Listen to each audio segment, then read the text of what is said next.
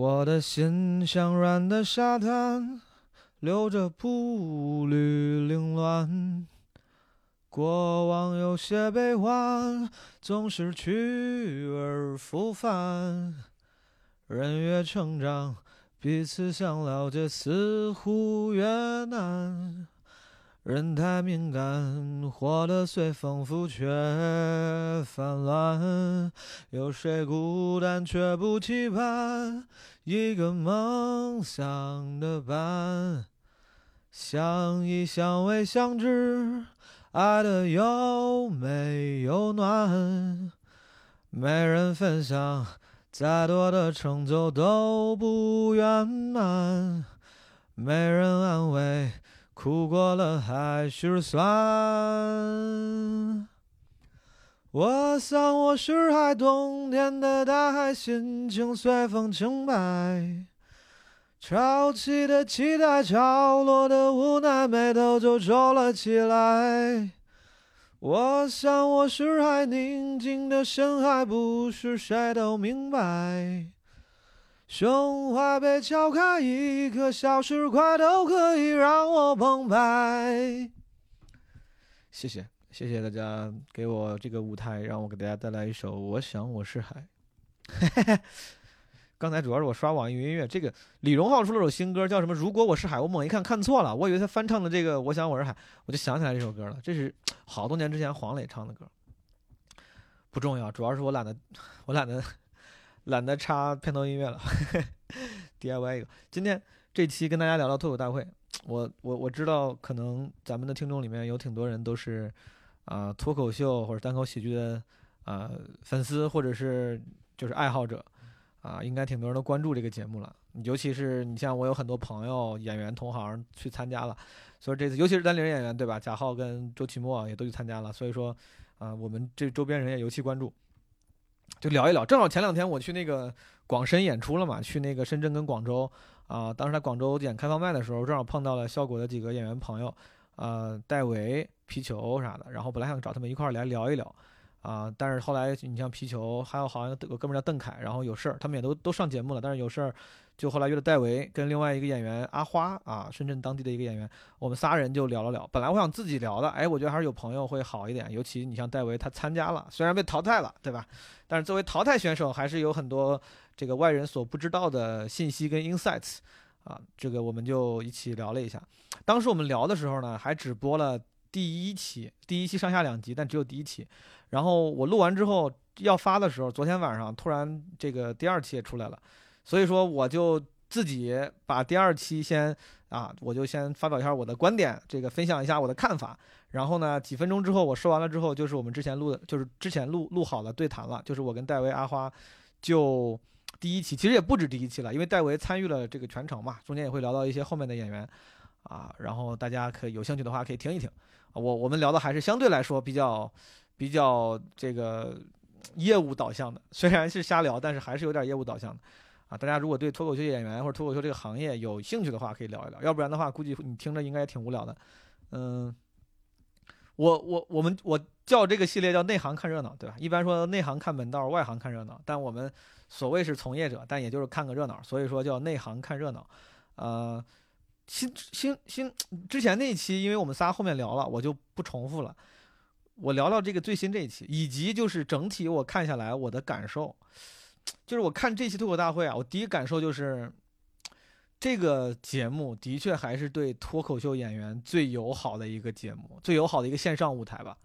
就你像我作为一个脱口演员，去年参加奇葩说，然后我身边也有一些朋友参加其他的一些喜剧节目，对吧？什么呃，之前有人就是我们参加过录过故事王，然后有这个演员朋友这段录那个腾讯的 Gag Man，叫什么嘎嘎们嘎嘎们，什么叫了不起的嘎嘎们，还是叫什么嘎嘎们？就也是个所谓选这个喜剧综艺咖的节目，但你能感觉出来，这些哪怕这个咱且不论节目热度，也不说脱口秀大会三，其实呢，这个热度其实还是离顶级综艺，比如说《乘风破浪的姐姐们》《乘风破浪的姐姐》啊没有闷，然后包括这个月下，其实还是差了挺多的。你看热搜，包括我看那些我的那个呃微博主页或者朋友圈，就能看出来有没有出圈，其实能看出来。但哪怕不考虑热度。脱口秀大会三明显还是能让脱口演员能更自在的去展示自己的技能。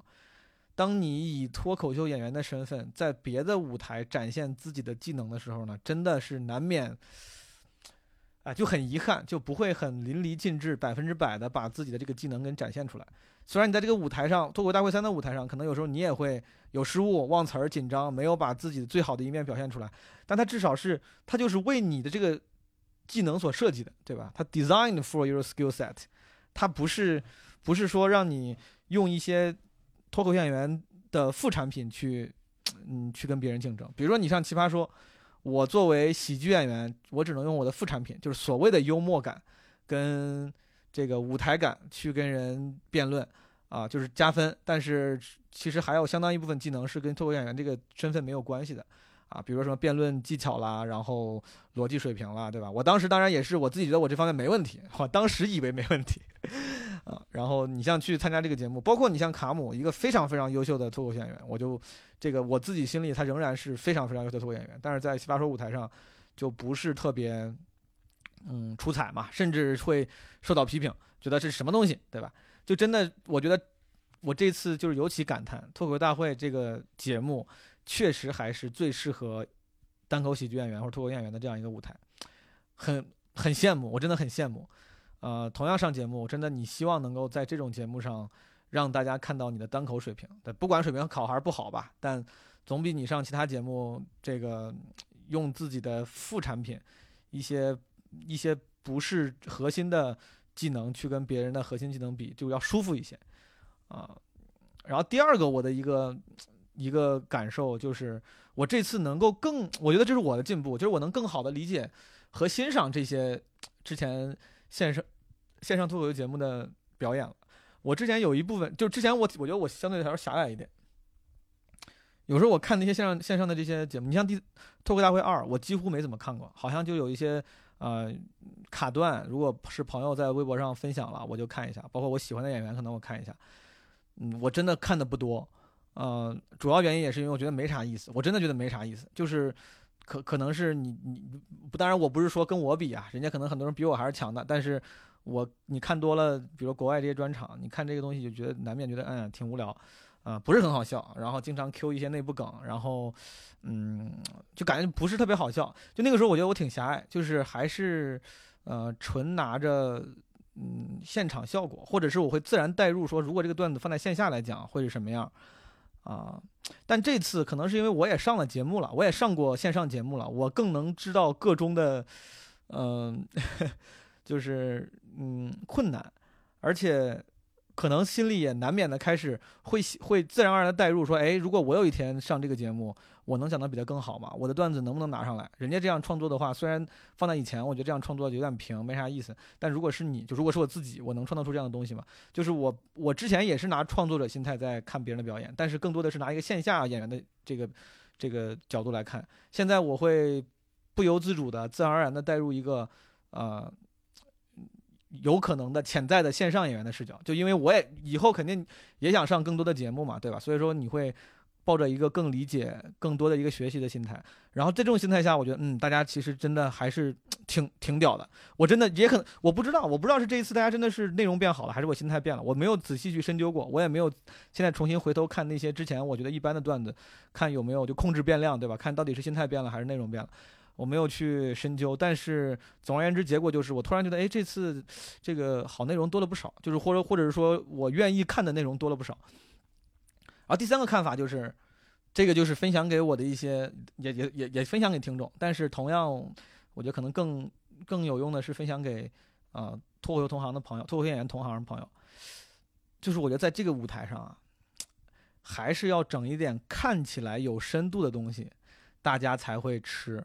啊，而且尤其是如果你上线上节节目是为了红，是为了，嗯，咱不能说为了红吧，就为了让更多人知道你、认可你，为了出圈儿，这个内容啊，还是得看起来有深度。我为啥不说真的有深度呢？因为我之前第一期、第零期，咱们基本无害第零期我就讲了，我说脱口秀这个形式其实还是限制很多的，你再有深度，你能深到哪儿去，对吧？我说真的，就是你，哎，深不到哪儿去，啊，更多的是你呈现的方式是不是足够有意思、足够独特。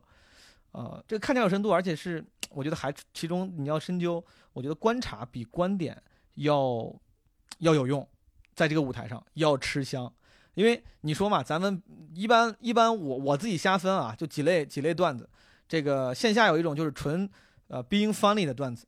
然后，如果你要是按这个有深度的这个这这个这这一类内容，你要细分的话，大概能分为两类，一类是观察型的段子，一类是观点型的段子。当然，这个观察本身也也肯定得有个观点。你说你们有没有发现怎么怎么着？其实它本质也是观点，但它更多的是这个这个观点是用来表现你的观察的。观察所谓的那个就是 observational comedy，对吧？然后呃，观察型的段子跟观察型的段子，我一直觉得肯定是观点型的最最牛逼啊！之前。我我我在四节做，现在做做算是做营销嘛。然后东东江之前分享过给我们一个他之前在奥美，呃，关于洞察的一个方法论总结。大概我记不太清了，但大概他是洞察有好像分两种还是三种，呃，两种是呃两种洞察是这样的，一种是。啊，口不能治，心向往之，就是指这个受众啊，口不能治，心向往之，就是说这个事儿我知道，但是我说不出来。你这么一说，我就说，哎，是这个意思，有点意思。哎，这人把我把我一直想说的这个这个这个观点现象给说出来了，对吧？包括我能想想到的，比如说，呃，我就不透露人家段子了。比如说石老板，他就写过很多观察性的段子，什么骑共享单车了，发微信了，这种东西就属于是我一讲，大家就会笑，说，哎，对对对对对。就好像前段时间我在微博上发了一个我讲北京健康宝的段子，这种就属于是一个观察性的段子。就这个东西，我把前提说出来，可能你就会笑。就是我都不用出梗，我直接把前提出来说，哇，北京健康宝这照片太丑了。比如说我这么一说，可能有一些有共鸣的人，他们就说，哎，对，是，我也这么觉得。但是你这说的哥们儿说的还挺有意思的。这这一类洞察是这一层，还有一层洞察稍微是算是深一点吧，虽然没有高下之分。就是一闻此言豁然开朗，我记得这个是多东江的话，就是这个观点呢角度如此之独特，哪以至于你说之前呢我都没有意识到，之前是那个我意识到了，但我说不出来，但这个是我都没有意识到，但你说出来之后我说嗯对有意思，这哥们儿这个哇脑洞挺大，对吧？我觉得其实很多我喜欢的国外的美国的优秀的脱口秀演员，那些我喜欢的段子通常是这一类的，就是一闻此言豁然开朗，就说哎对啊还能这么想，这事还能这么想，挺挺屌。但是在脱口秀大会的舞台上，我觉得第一种更好使，就是那个口不能治，心向往之，就是就是纯观察性的段子。你要真的是说观点型，第一是难写，说实话，第一是难写。就是现在脱口大会舞台上的这些演员呢，老演员、新演员有一个算一个，能写出来像，比如路易 C K 这种，真的是纯靠角度之清奇，然后这个呈现方式之独特。让人觉得哇，好棒！这个还是真的很少，能写出这样段的人还是很少很少。而且由于你观点如果要做要出奇，那你难免就要跟主流价值观可能会有相违背。那在线上节目上，在国内目前的线上节目上，可能就不是很容易啊讲类似的段子。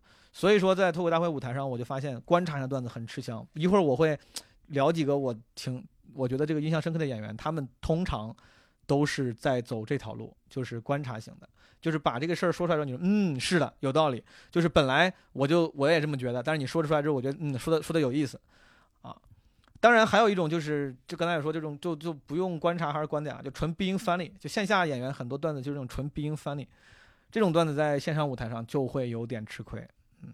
然后这个我们在后面会有聊了，我就不多说了，啊，这是我第三个想想分享的想法。第四个就是。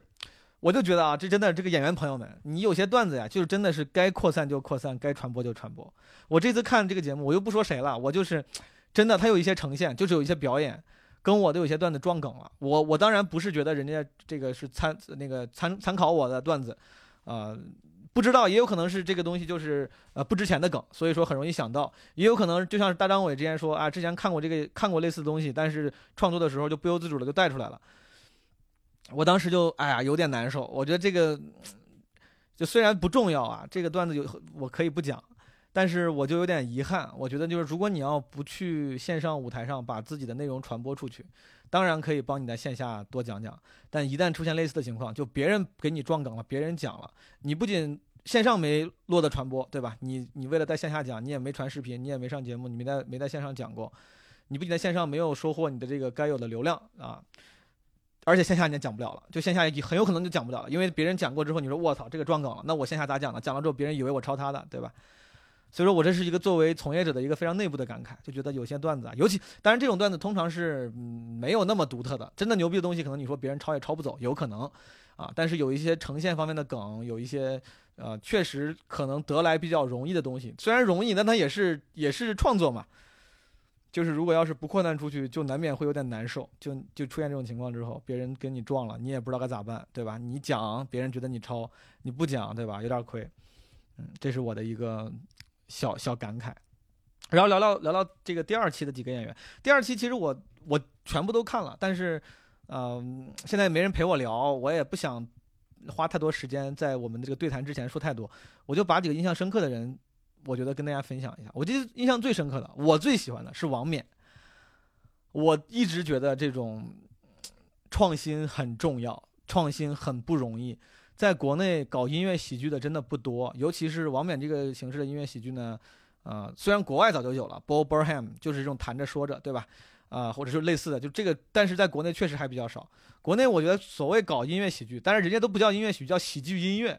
郝宇这种做的这种之前做的那种大学生自习室，这个类似这样的，呃，说唱作品，我觉得算是喜剧音乐。然后你像之前我在播客里，还微博上也分享过，那个僵尸姜云升有一首歌叫《真没睡》，我很喜欢。我觉得这个是很典型的一个喜剧说唱，跟你像国外的 Lil Dicky 一样，是个喜剧说唱。就是，但是王冕这个跟他们都不一样，对吧？他不是喜剧音乐，他是音乐喜剧，啊，虽然国外有类似的形式，但他自己能够就是纳为己用，啊，就很，我觉得挺牛逼，我觉得很牛逼，而且作品质量很高。我是觉得啊，如果他每期都能有这样的水平，我愿意投他当冠军，就哪怕别人讲段子讲的有有有很优秀的，我都愿意投他当冠军。我觉得应该应该表彰创新，而且我我甚至觉得他。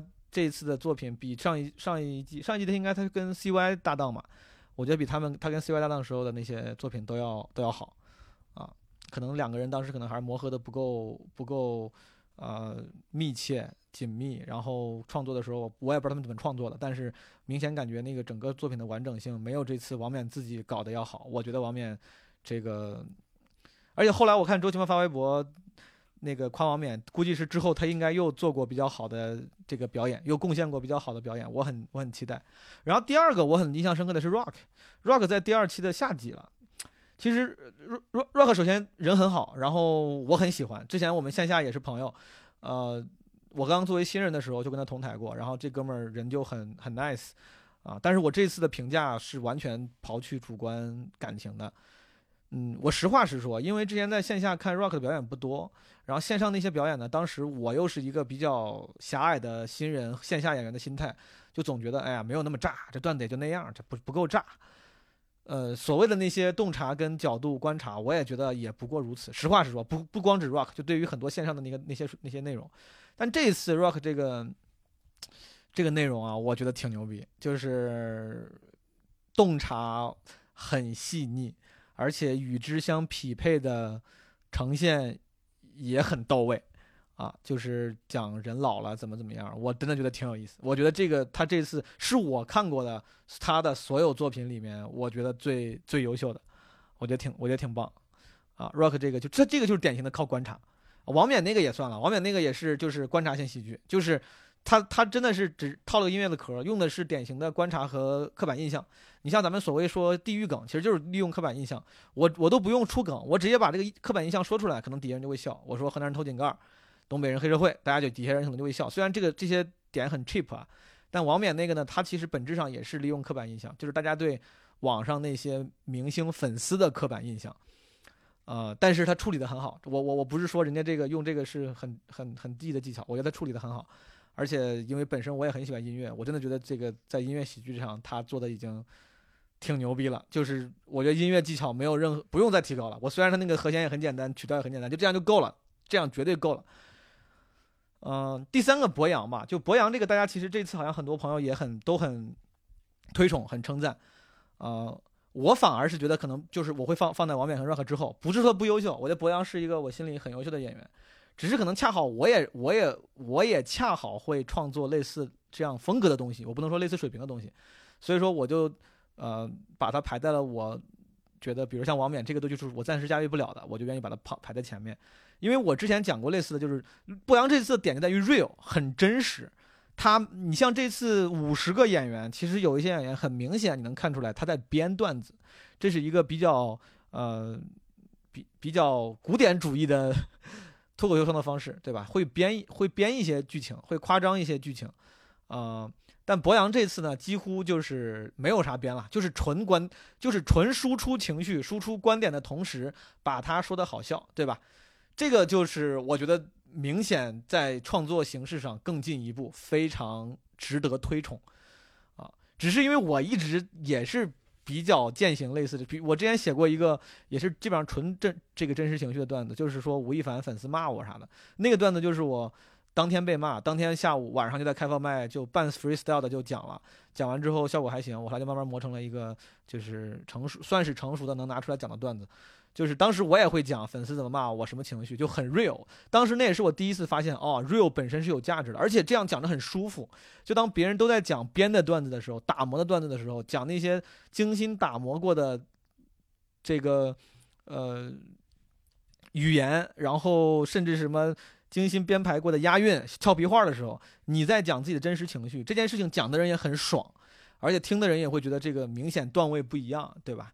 就这种创作方式，这种创作的，呃，这个流派，我是很推崇的。我觉得博洋这一次在这个流派上做的很好，我很推崇。我希望每个人甚至都都少讲假假段子，多讲真感受啊！而且他这次处理的也很好，嗯，那些点也都很。不是谁都能写出来的。就我，我虽然说我说我也会创造类似的段子，但我不得不说，我那个就比较随意。我是 freestyle 之后，基本上我就就是把自己的真实感受跟嗯这个事情本身用好笑的方式讲出来。但博洋明显这个为了上节目嘛，人家就肯定是要精心打磨，他挖的更深一点。包括最后他说这个这不算剧透吧？这个大家他就说啊，白凯南抄他，他就公司可以为他。那个出头，如果是谁别人的话，怎么怎么样？这个相相对来说就会想得深一点。我觉得这个东西，嗯，挺牛逼啊。就是王冕、和博洋，我印象挺深。然后还有杨笠，大家很这个我看也也算出圈了，他那个段子也出圈了。就是杨笠一直以来啊，大家对他的的这个评价和这个所谓定位吧，就是女性视角啊。我的确觉得这个段子是一个很好的女性视角的段子，嗯，但多的。可能就是你像我我的这个个人口味会稍微呃没有那么博爱，我觉得很棒，我甚至甚至都看了好几遍，我觉得写的很好啊啊！但是我我还是觉得，比如说如果让我选的话，我会觉得王冕的创新啊，Rock 的这个真实观察和博洋的真实的情绪，我觉得对我来说会更可贵一点。杨笠这个呢，肯定也有真实情绪啊，但是相对来说这个。编排的痕迹重演，但是也很牛逼了，就也很牛逼了，就确实在女性视角，哪怕你根根据你的已有的观点想要编排一个段子，呃，能做到这么好，就也很不容易了。但是我这点就还有一个感受，就是我觉得这个脱口大会这个舞台啊，其实还是可以让你姿态稍微高一点的。其实你像杨笠讲这个段子，呃，相对来说，他整个那个他整个那个状态和讲的时候那个状态，相对来说是比较呃平和。呃，比较没有刻意放低姿态去输出的这种姿态，在脱口大会舞台上是可以的，我很羡慕。就在线下，有时候不一定好使，有时候不一定好。这个不好使，不是说肯定会冷场，就是可能效果不一定会那么炸。但在线上的时候，大家天然觉得你是台上的艺人、明星，呃，他会对你输出的宽容度高一些。啊，我我其实就是，嗯，这是我的另外一个观察，就。挺羡慕的，我觉得真的是感觉想要长久从事这个行业的朋友啊，应该有机会上一上类似的舞台。我不知道以后会不会有跟脱口大会一样类似这种舞台啊？我觉得应该挺开心，就是底下的观众对你包容度相对也更高，相对也更高。就同样不认识你的情况下，肯定是这个时候他对你包容性再高一点，你可以不用牺牲那么多的这个姿态啊，也能让自己讲的舒服。嗯，还有谁？哦，广智，广智好像这次评价挺好的。他这个就是我们后面跟戴维跟阿花聊到了，就是很多演员就是没有人，他们那文本还不错，但是因为整个演呢之类，就没有让自己那个人设立起来。广智那个人设就很明很鲜明，就是他那个流派就相对来说，我我我说装傻不知道会不会略显贬义啊？就但是不是贬义，就是这就是喜剧风格嘛。有时候就像就像很多时候逗哏讲相声一样，也是一个人装傻，漫才也是一个人装傻。他那个就是用把自己笨拙的一面表现出来，有点像周云鹏啊，有点周云鹏。我觉得广志很好的一点是他的人设很鲜明，这个路数很鲜明。就是如果他要是一直走这个人设下去的话，啊，我觉得可能会这个是一个挺有特色的脱口秀演员的流派，因为脱口秀演员里面还没有一个特别，现在还没有一个特别呃有名的出圈的是这么一个特色。大部分红的人都是以机敏啊、呃俏皮啊，甚至贱贱的那种形象出圈的，对吧？我现在以那种傻的出圈的，就是被大家所熟知的，可能除了二人转里面周云鹏，脱口秀圈应该没有没有谁了。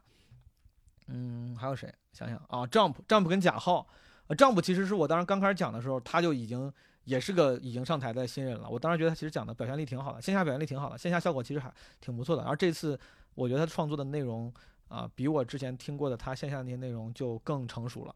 就那个他他其实也是一个观察，他其实整个段子也是建立在观察上的，就是男女朋友的这个相处方式，或者这种女朋友的那个那些刻板印象啊，就是这个观察以及。诠释这个观察的那些呈现都还挺巧妙的，我觉得就是明显下了功夫了，比我听过他之前的段子都要成熟，我觉得挺棒。然后贾浩这个那些贾浩贾浩那条段子，因为我们是都是单立人演员嘛，然后我听的也挺挺多了，挺多遍了啊。他在线下的时候那些段子确实啊效果挺好，但在线上我觉得可能就是确实状态紧张了，然后呃处理我觉得可能也是线上线上舞台经验不丰富的原因。当时他们也点评了嘛，就有一些细节上处理上可能是缺乏经验，啊，导致会让观众呃没有能很接受这个这套内容，啊，挺遗憾的。嗯，还有谁？我就我记不太清，把朋友还是说一说，对吧？省得你妈感觉好像故意故意忽略那些好朋友。哦哦，戴维我就不说了，他自己晚晚会儿会说的。嗯，小北小北也挺好，小北我俩之前单立人一块儿参加新人赛。后来还来单立人一块演了三个月。后来我留在单立人，他去了效果。他在线下一直是一个，就是我觉得人设很鲜明，然后很招人喜欢，就是那种嗯酷酷的男孩的那个感觉。呃，我觉得这一次他可能最后上台的时候，因为赛制的原因，他最后上来的时候就反而状态反而很很松弛，把自己的那个有魅力的那一面都表现出来了，我觉得挺好的。然后 Nora 挺吃亏，我 Nora 是我。我，我前几天还，我前一段去上海跟 Nora 录了一期基本无害，还没放出来。Nora 他是我进单口的，算是一个呃启蒙人吧。当时他鼓励我去讲了第一次开放麦，然后对我也很 nice。他在线下演出呢，效果也很好。我一直觉得，包包括 Nora 的线下主持其实是啊很棒的，就是很多主持人呢靠挤兑观众啊，然后嗯开玩笑冒犯，然后获取笑声。Nora 在冒犯同时，他整个那个姿态还是比较温暖的，还是能让人觉得还行，还是就是很招人喜欢。但这次我觉得可能确实是节目组人事的原因。他刚开那个衣服是个什么衣服？他他穿那个衣服真的不适合，我的天，就那个衣服跟妆容不像邻家大姐姐了，就不应该这样。我觉得这个路数不太对，嗯，他有点吃亏，最后被李诞说有优越感、压迫感，对吧？嗯。啊，我觉得这个可能不代表他真实水平吧。嗯，哦，还有一个，我就觉得我突然想到了，那个叶枫第一期的时候，叶枫，呃，效果文化董事长。然后我一直知道，因为之前我做西装了嘛，我一直知道他喜欢西装，他对西装比较感兴趣，天天都是三件套。他那个衣服呀，我估计不出意外肯定是定制的，但是你能够看出来，我这样说不知道老叶估计也听不见，就是。对于西装的审美还需提升啊！太紧了，那个裤子，那个裤子太紧了。他特地还做了一个腰带，就是腰腰上那个带子，就是明显是，呃，往 classic 那个方向走的。但是他的那个臀围做做小了，然后裤长也做短了。嗯，不应该那么，他可能想走那个意式的风格，你知道？但是意式现在也就是所谓那不勒斯男艺的那种风格，相对也是宽松，就是太紧的这个风格适适合淘宝模特穿，对吧？所谓的韩版风格。现在已经不实行这个风格了，现在那种老炮儿玩西装的老炮儿都是要穿的宽松一点的，啊，之前很多人觉得要这个要合身，裤子要很合身，然后有一段时间甚至流行这个这个裤长故意要短个两公分，然后把袜子露出来，这个我都能理解。裤长你稍微短点我能理解，但是那个裤子确实太紧了，嗯，而且我觉得老叶穿那个条纹的衬衫确实显说的不好听显油腻啊，他说的说的好听就是显他这个财大气粗啊。其实可以考虑一些更更 chill 的。你是个董事长，谁都知道你有钱，对吧？就是我我作为一个前西装就是所谓的男装行业从业者，我给老爷的建议就是，你的那个穿衣的风格可以再 chill 一点。这种蓝白条纹，典型的之前的，就是华尔街之狼的风格，对吧？八九十年代 banker 的风格，穿着那个就很像暴发户，你不至于。啊，老应该应该你要，我觉得应该在这个地位的人应该营造出一个 old money 的感觉。条纹可以再宽一点，或者跟干脆就别穿条纹衬衫，别穿条纹衬衫。啊，条纹如果要穿的话就宽一点。嗯、裤子真的尺寸有点有点紧了。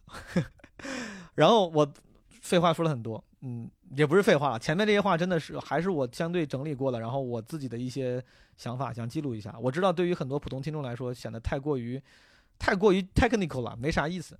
但是，呃，如果你是喜剧的从业者或者爱好者的话啊，我我觉得就是应该还是一个很好的咱们交流的机会。好，后面就是我跟戴维跟阿花的交流了。就是啊、呃戴维，我再次再介绍一下，估计我们俩聊的时候，我们几个聊的时候都提到了他，他是在深圳的那边的一个脱口演员。之前我们俩一块参加过《故事王二》的录制，啊、他这次他也参加了脱口大会二，只是就参加了一期，就也没没往后走，啊、然后脱口大会三他也在第一次就被淘汰了，但是那哥们儿确实运气也不好，他是在就那个赛制什么改变之后，啊、只有三登才能过的时候才上场，然后啊、有点遗憾，对吧？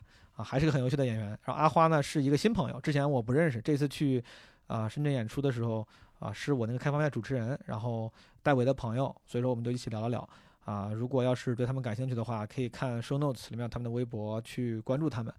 啊，好的，现在正式进入对谈环节。戴维上一季去了对吧？对，上一季去了一集嘛，就就被淘汰了。他他也不是算淘汰什么的，哎哎，不要找我，对，就是淘汰，就是欠就是欠费了，钱没交够，欠费了就没往下录是吧？哎，为为什么？我真我真的，你你是录了一期，然后呢？对，呃，他赛制是前面八期是随便选人上的嘛，就是谁当期稿子好就选谁上的嘛，然后后面两期就是按积分进去的嘛。那我是第八期，算相当于第一赛段最后一期才进去的，所以就没有积分很低，就等于说。我我就没有积分，我是唯一一个上了节目没有积分的人，我我那一期的最后一名。哎，为为什么？为什么你这个你是怨我那个功课没做好？但啊，大家比较熟，你别介意啊。正好，那你为什么第八期才上呢？你之前是没有去参加读稿会吗？没有参加那个残酷开放麦吗？那个之前呃稿子没选上嘛，然后残酷开放麦参加过一次，但是也没选上嘛。哦，很实在，我啊，我以为你会很实。我我前一期呃残酷开放麦就呃第一次去，然后就抽了个第一，然后直接就炮灰了。哦，就是第一个上是吧？对对对，啊，大家这个如果看节目，包括看线下的人，也都也都知道，这算是所谓常规的一个潜规则了。就第一个上的话，通常来说压力确实非常大，因为观众还没有进入状态。戴维我们应该是两年前就认识，当时录那个也是你们效果的节目《故事事王二》，对故事王第二效果。跟别人合作的 B 站的节目嘛。对对对，那个那个节目是我第一次上，我当时记得我特别蠢，但是我也挺实在的。当时我记得前彩的时候，那个导演就采访我，问我说：“你什么录节目最印象最深的事儿是啥呀？然后什么最最开心的事儿？”我就说：“我说我没上过节目，我说我这第一次化妆，我说我没化过妆，我他妈竟然我说有人给我给我化妆，我好开心。”然后那导演他妈就觉得我没有说出任何有价值的话。后来前踩跟后踩什么都没踩进去，然后我是应该是海选就就被刷下去了。你你你走到什么时候？我海选过了嘛？对，我记得你过了。第五名还成绩还挺好的，对然后后面我觉得这个节目没什么意思，我就 我就没去参加，我就说我要上班，我就没哦你再去录赛了对啊，直接退了，就这是真的，因为你个人不是什么安排的内幕啥的。没安排啊，对啊，李诞跟你说，他说你退吧，我们要把那个谁没有。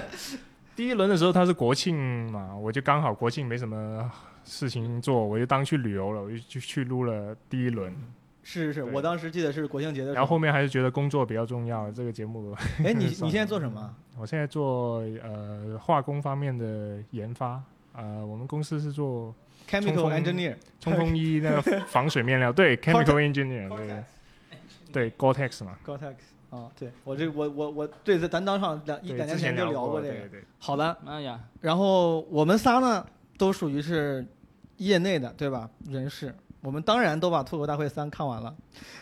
主要的我不敢说自己是内行，主要集中在刚才的半小时。我我我也不敢说这是内行。我这他妈是个梗，我 我本来想说，我跟大家聊，我们仨都看完了，但其实我们仨都是刚才坐在戴维的客厅，然后就是猛一阵猛补。我是一直没看，我跟他们，我我昨天跟他们说，我说咱录播客，然后今天才跟他们确定，我说咱要要不聊脱口大会吧。然后我直到一个小时前，我才开始三倍快进看这个，然后看那个腾讯视频的脱口大会三。太牛我现在逼了！我感觉你在量子阅读这个，怎么做到的三倍速？你 因为他们讲的确实确实不好笑，没有必要花那么多时间看。哇，已经开始了吗？开始 real 了。哎，没有什么，没有什么必要花时间看，这就是为什么之前我都不看，没有没有没有。然后，当然我们我这我们仨真的是感觉应该是这个业行内人，应该是随时关注业业内动态。但我刚才才发现，不只是我没看完，他俩都没看完。然后，戴维作为参加过的人，然后刚才也是刚刚才把下期补完，是吧？不不太敢看。啊，这个我理解。哎，你之前你录故事王你看吗？你看自己这个录的节目吗？有有有，还是有看，就就硬着头皮看嘛。我是从来，我之前我那个故事王很很早就被淘汰了嘛，就是确实也没啥我戏份。但从那个时候我录那个和后来录奇葩说，我都不看吗？都不往我不看，因为我我可能是我觉得有可能是因为自己觉得自己表现不够好。就如果要是我表现巨牛逼，网上热搜都在夸我，我可能会去看。对但是对对，要不然就还挺尴尬。对我不可是你朋友知道你上节目，你肯定会被动看到他们跟他对，哎，是的，对吧？但是但是有很多期我正看，就是那个比如说那个导演组都说说这一期你要转一下你的这个 cut，嗯我真的我我都转了，我甚至都评论了，我都没点就不看我都没点开看。我到现在就是。我应该那个，比如奇葩说，我只看了前两期，因为我我就是我上的那个前两期，而且我的那个卡段，因为那两个卡段好像大家都说哎还不错，我就说那我可以看一下，后面就再也没看过了。啊，好，然后这个我非常理解啊，非常理解为啥你不去看，所以说刚才我们就是猛补了一下，现在还是有一定资格跟大家聊一聊的，因为基本上也都嗯走马观花看完了，嗯、那我就先起个话头好不好 Yeah, yeah. 咱们咱们咱们三个人各自说一下，比如说这第一期里面，其实五十位演员应该没有全上场，这个上全上了有一半吗？呃，他剪辑还挺乱的，所以也没数到底上了多少个人，对吧？咱就当反正就就这么多人吧，你们觉得最喜欢或者印象最深刻的是谁？咱先说好的，好不好？戴维，你先分享一下。最喜欢最喜欢周奇墨呗，就是牛逼啊！没有什没有什么意外，你这 哎，哎，你之前看过他演出吗？有有有，呃，我第一次看线下的演出就是看他，在在哪一六年底的时候，他来深圳。哦，这么早？对，那个时候我看到石老板在微博上面发了个啊、那演出信息嘛，然后 Max Payne 那对对对啊他转了，我是关注 Max Payne 的，然后我就看到，哎，原来中国还有人搞这个，然后看到石老板当时的头衔是什么、啊冠军嘛，他第一届比赛的冠军嘛，然后我就去看了。那那一场呃商演就是皮球当了主持，嗯然后周奇墨、石老板，然后还有那艾杰西，还有艾杰西啊，艾杰对，西艾杰西也来了，对他开场。呃，然后后来皮球就过了一两年之后，跟皮球熟了以后，他就说我当时第一差第一次看就看到了深圳单口喜剧的巅峰，然 后就哎请到了最牛逼的人过来演。当时是那你当时你当时觉得怎么样？就是你当时上台了吗？我当时是观众，我还没开我知道，始讲。就当时那时候你还没有，我我的意思是你当时还没有开始上台，还还没有对，还没开始上，就那个时候你作为纯观众，你当时的感受是什么？因为你你就挺好的，挺好的。呃，我其实从一零年、一一年左右就开始看单口视频了嘛，嗯所以一直都还挺喜欢的，还还算有点了解。然后一五年来深圳之后，我稍稍看了一下这边的一些开放麦，感觉水平不咋地啊，就挺挺尴尬的。然后那个时候 那个时候都有谁啊、你我想知道你这句话都冒犯了谁，是不是啤酒拉水？那就不太好说。有一些前辈都已经不讲了嘛，斯文成路是不是？啊，那个时候他们已经不在深已经圳走了对对对嗯，看了看了以后，我就觉得，哎，水平这样，我也没有兴趣加入他们一起玩。就当时是这样想的，好多人是说你们水平不咋样，我要上台。你说他妈你们水平太次了，我不想跟你们一起玩。是我我当时我最最初是这样想，然后一直到一六年看完那一场，呃，就觉得哇，原来中国还是有很厉害的人。那那呃 那那次的感觉就观感就很好，很满意嘛。所以说你呃是什么时候上台的？一七年。我是一七年中的时候上台，哦，那看来周奇墨这个演出对你还真是影还是有一定影响。，对，呃，那一次我就认识了皮球嘛，就是哦那个时候加了他微信，然后后面慢慢就他就把我拉到他那边去讲了。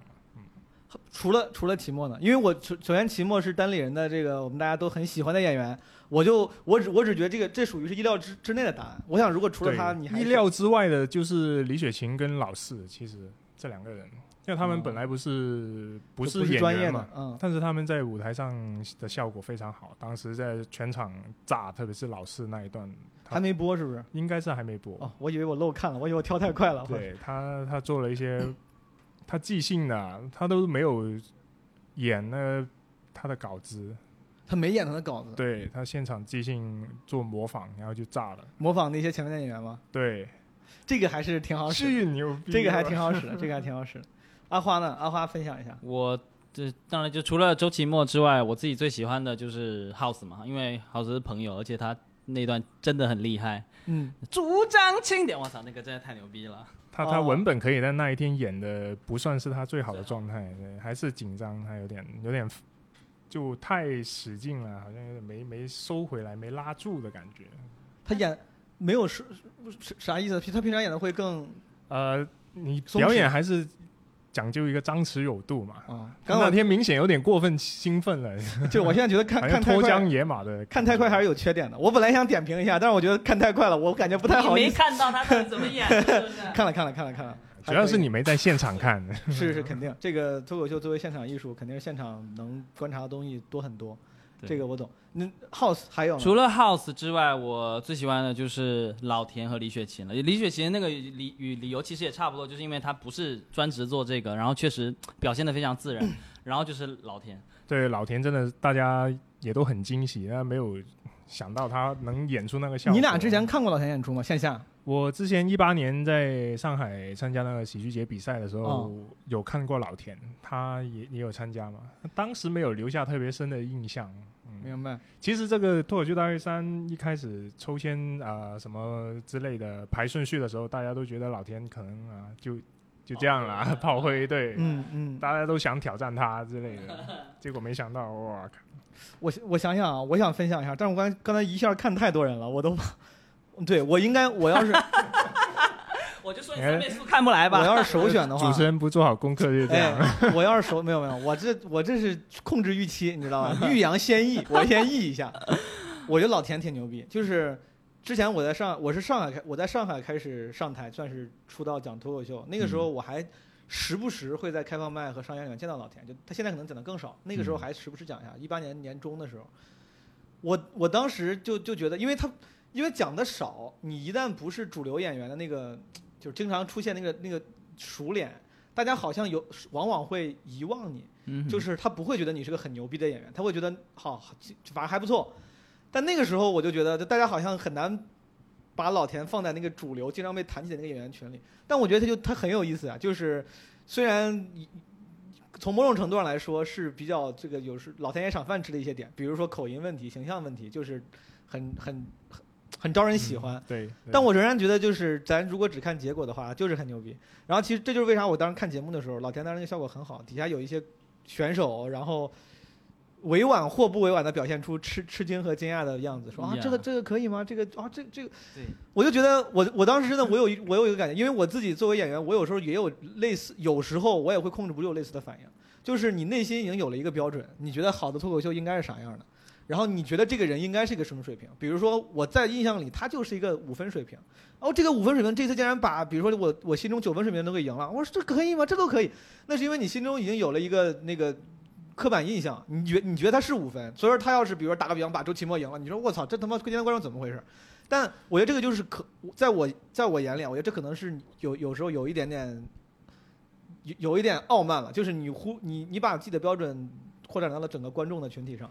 我感觉你把这个话题引到了一个很很大的层面就上面。是咱就是咱就是，我就想从这个话题因为聊起来嘛。嗯我我最近也在很用力的思考这个问题，就是嗯到底怎么样才算好的脱口秀？就就感觉这个东西真的是一门玄学，你不同的场合去演啊，每呃同一个人同一个段子出来效果往往天差地别，你也不知道为啥，有时候就啊他。你感觉你听同一个演员讲的同样的东西，有时候突然就很炸，有时候就很冷。我们老是尝试去理解说，诶，为什么会这样？但是往往没有一个很好的答案。呃，尤其是录节目的时候，那感觉更明显。因为线上的时候，你录制现场跟我们剧场那个差别太大了。剧场里面好使的东西，在线上在录制现场不一定人家就接受。是的，然后感觉他们线上的时候特别接受的一些 比较偏娱乐化一点会。你看很多选手会讲一些节目的内部梗，那他他讲的不算我们平常脱口秀会说的一些观察啊，是，那那些东西就不是一个很纯粹的段子啊，经常 Q 人什么的。是。但是现场观众就很吃这一套。我深有感触。之前就是去年，我这因为我不是我老，因为我上的节目不多啊。就我去年上奇葩说的时候，这是我唯一算是比较深度参与的一个节目了。那个时候也一样的，我到后期我就学会了。他们跟我说写稿的时候，就每当我找不到笑点的时候，或者这个这个这个段子的梗那个底我不知道该怎么收的时候，我就 Q 评委。我就我就什么就是没有很多次，但是我记得应该有一两次。最后我真的是故意的跟那个内容导演聊了一下，说这个地方要不就调侃一下李诞，这个地方调侃一下马东，要不然这个这个就那因为很省事儿。要不然收不住。对，因为而且很因为很省事儿。是、啊、你收的话，你可以你可以硬想出来一个普世的一个底，但是就会要花时间。但是你只要 Q 现场人的话，Q 下嘉宾，大家就会啊哈哈哈就笑了。对，其实，在现场能明显感觉到那些上节目比较多的，就比较频繁出镜的那一帮演员，他们很会用这一招。因为确实观众吃嘛，而且经常上节目的演员，其实就是观众，他了解观众想要什么东西，而且观众就是会抱着一个粉丝的心态在在看他们啊。对啊，对啊，所以，哎，但我能理解，就是作为我，我就暂且把咱们称为一类演员，就是作为咱这样的演员，肯定是我不能说有不屑啊，但是心里肯定是就是不是特别推崇这样的东西的，因为我们不是既得利益者，你知道吗？嗯、如果咱们是那个讲内部梗。啊会有人笑的人，咱们会说哦，这就是我幽默的方式，就是因为因为你没有你无法这个在这个方面占到便宜，所以说你会可能会会觉得你说嗯这个好像、嗯、不是真的脱口秀，就但是我我能理解，因为我自己也没法也不是既得利益者，我讲我讲这种东西也没人笑。你这么说当然也是有道理了，但是我觉得你做文艺行业可能还是得对自己有点要求，你知道吗？就是就是说回刚刚老田那个事情的话，就我觉得就是你，我觉得这个是观众的标准跟演员的标准不一样。你看演员，我们演员自己看这个东西，你会说啊，他的技巧啊，他用了哪些办法来铺这些东西。可是作为观众，我就是觉得好笑就好了，我根本不会在意那么多呢。就是是的，我我咱们两个两个话题，我稍微捋一下啊。其实两个话题，一个是我刚才想说老田这个事儿，就是刚才阿花提到的。嗯，我觉得我这是我这是我的一个观察，就是我确实是夹夹杂私货，就是想从老田这个表演上说一些我本来就想聊的一些观点。就是我是觉得有很多演员，就是你已经有刻板印象了，因为咱们自己会说，咱们自己其实知道有一个现象，就是你同样的一个表演，哪怕这个表演你的表表现一模一样，两场表演，一场表演里面那个观众，呃，给的反应很热烈，另外一场表演里面观众很冷淡，哪怕你演的一模一样，打个比方，把这两个东西录出来放出去。别人看第一个视频的时候，他会觉得哇，这个人好好笑，因为每每一个人都会被别人的反应所影响嘛，对吧？就是你是很容易被影响。我觉得演员对于其他演员的那个标准也是的，就是或者印象也是的。有些人他就听多了说哦，这个人牛逼，这个牛逼，他就自然而然啊觉得哦那个人是牛逼的。有些人听多了说啊那个演员啊他就不咋讲，就就那样吧，就还行吧，就正常。然后你听多了，其实你会你甚至会丧失自己的判断力，就是这这不是说群体无意识，一个人有多蠢，我觉得这是个不可。不可逆转的现象。这件事对于我来说还挺可怕的，你知道，因为我本身是学理工科的，我就特别信奉这种有一些绝对的标准的事情。所以，当你去做脱口秀演出的时候，你每次得到的反馈不一致，就相当于我们做实验，你就算控制了条件，它每一次出来结果不一样，就我就很抓狂，这这跟我的人生观完全相悖，特别难受。但是我同时也觉得这是脱口秀特别有趣的一个地方。是的。所以说我我是觉得，就比如说老田这个这个表演，很多人当时我看我看我当时很，反正我很敏感的注意到很多，嗯、呃，选手席的人会觉得啊，就是很意外吧，至少是不管这个意外是夹杂着觉得名不副实，或者夹杂着夹着这这种欣喜，但我是觉得这种意外其实反而说明了平常就是不要太狭隘，不管是对于，就是我觉得咱们不能就是因为我一我我我是觉得老老田那个东西可能，呃，大家看看多了可能都也知道他那个。一直是这个套路，线下是这个套路，一招鲜吃遍天嘛。但是可能因为之前没有怎么讲过，但是现在拿到台上讲的话，只是单独看这个表演，确实挺挺好笑的，真的很好笑。对，真的很好笑。从从 从人设，一会儿咱可以详细聊一下。我觉得老田比其他演员很很牛逼的一个地方，就是他不真的只是在背段子。之前我记得卡姆当时在开启群嘲模式的时候，就是我忘了是在节目上还是节目后的后台里面，他开启过一次群嘲，就说他说那个这喜剧不应该只是背背一些那个悄就是好笑的话。啊就是我 直直至今日，我看很多演员演，我还是会觉得那个人格人设的那个呈现就没有那么鲜明。老田至少人设很鲜明，就是他那个鲜明可能不是卡姆那种外放的鲜明，但他那个鲜明是可能是一个敦憨厚那个敦厚这样一个老实人的那个鲜明，一个中年人，人设极其鲜明，就是那个幽默极其有生命力。所以说，我觉得应该大家应该不要那么狭隘。就是我我我我对那些表示惊讶的 fellow comedian 说的，然后不好意思，又不小心暴露了我的这个口语啊，口语水平，我的天。然后我想，我想跟戴维，跟刚才戴维说那个，就是你说控制实验条件，但是结果很不可测，以至于感觉像玄学这个事情，我想跟你聊一聊，因为我之前我也是这么觉得，就觉得每次大家一聊到文艺形式的时候，都说什么文物第一，武第二，好像说有些东西就是有绝对衡量标准的，但是一旦到文艺这个层面，总感觉就是说很测不准，对吧？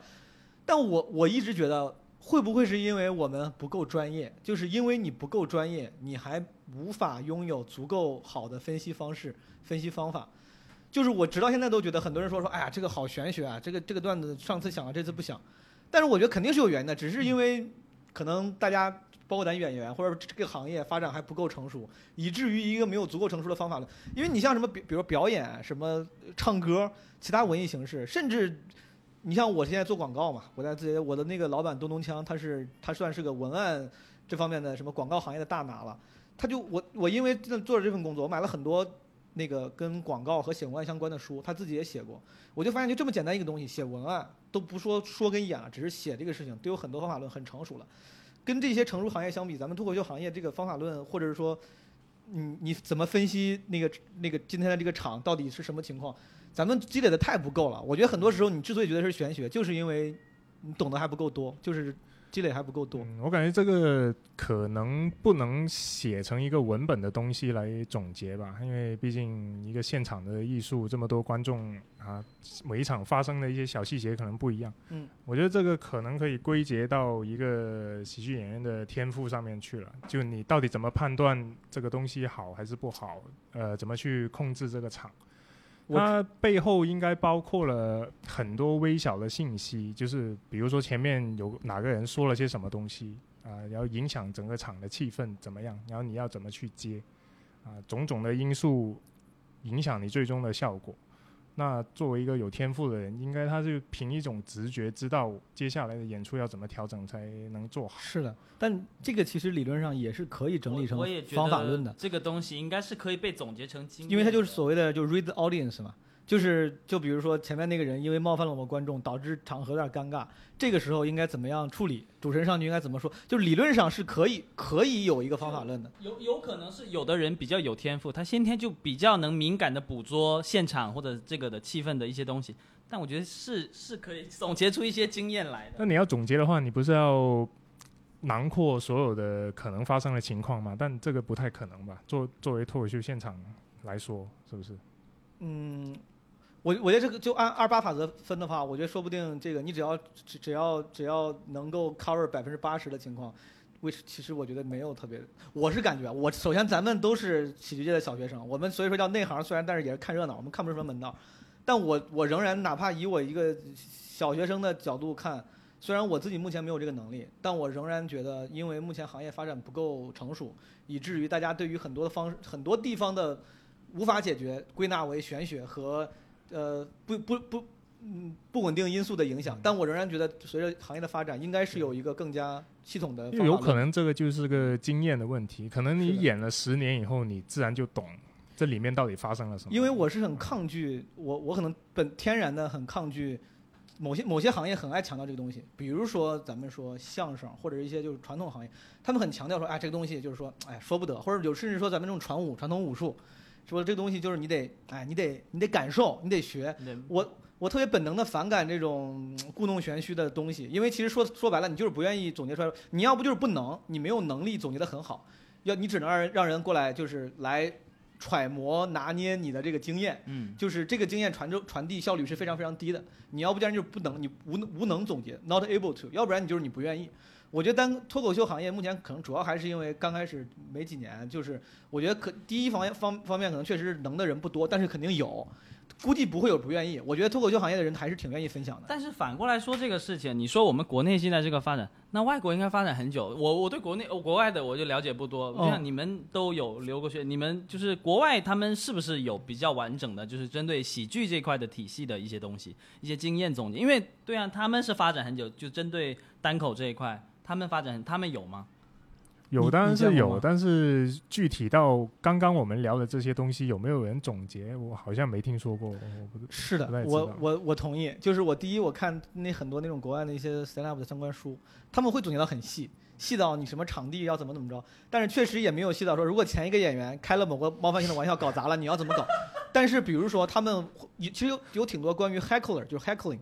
Heckling 就是线下观众起哄，然后其实不管你在 YouTube 上看视频，还是看很多书上，它其实会有很多关于 heckling 的这个说你要怎么回应，怎么怎么着。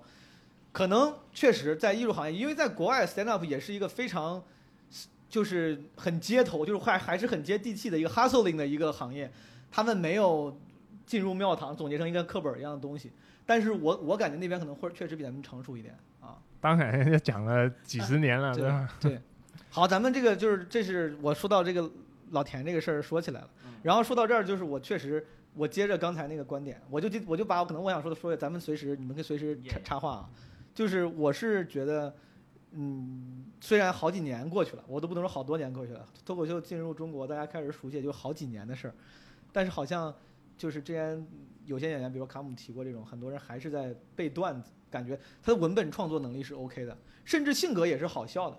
但是确实在舞台上演的时候，有时候你多少还有点遗憾，因为他并没有把那个人设和性格展示的很鲜明。嗯，我这次还是有这个感觉，我觉得老田做的很好。然后，呃，哦，比如说 House 对吧？House 这哥们儿，我觉得我是我这个这这个我要引入一个非常不科学的一个刻板印象了，就是我觉得可能有有有一些北方人，东北人啊，什么北京人，包括小快。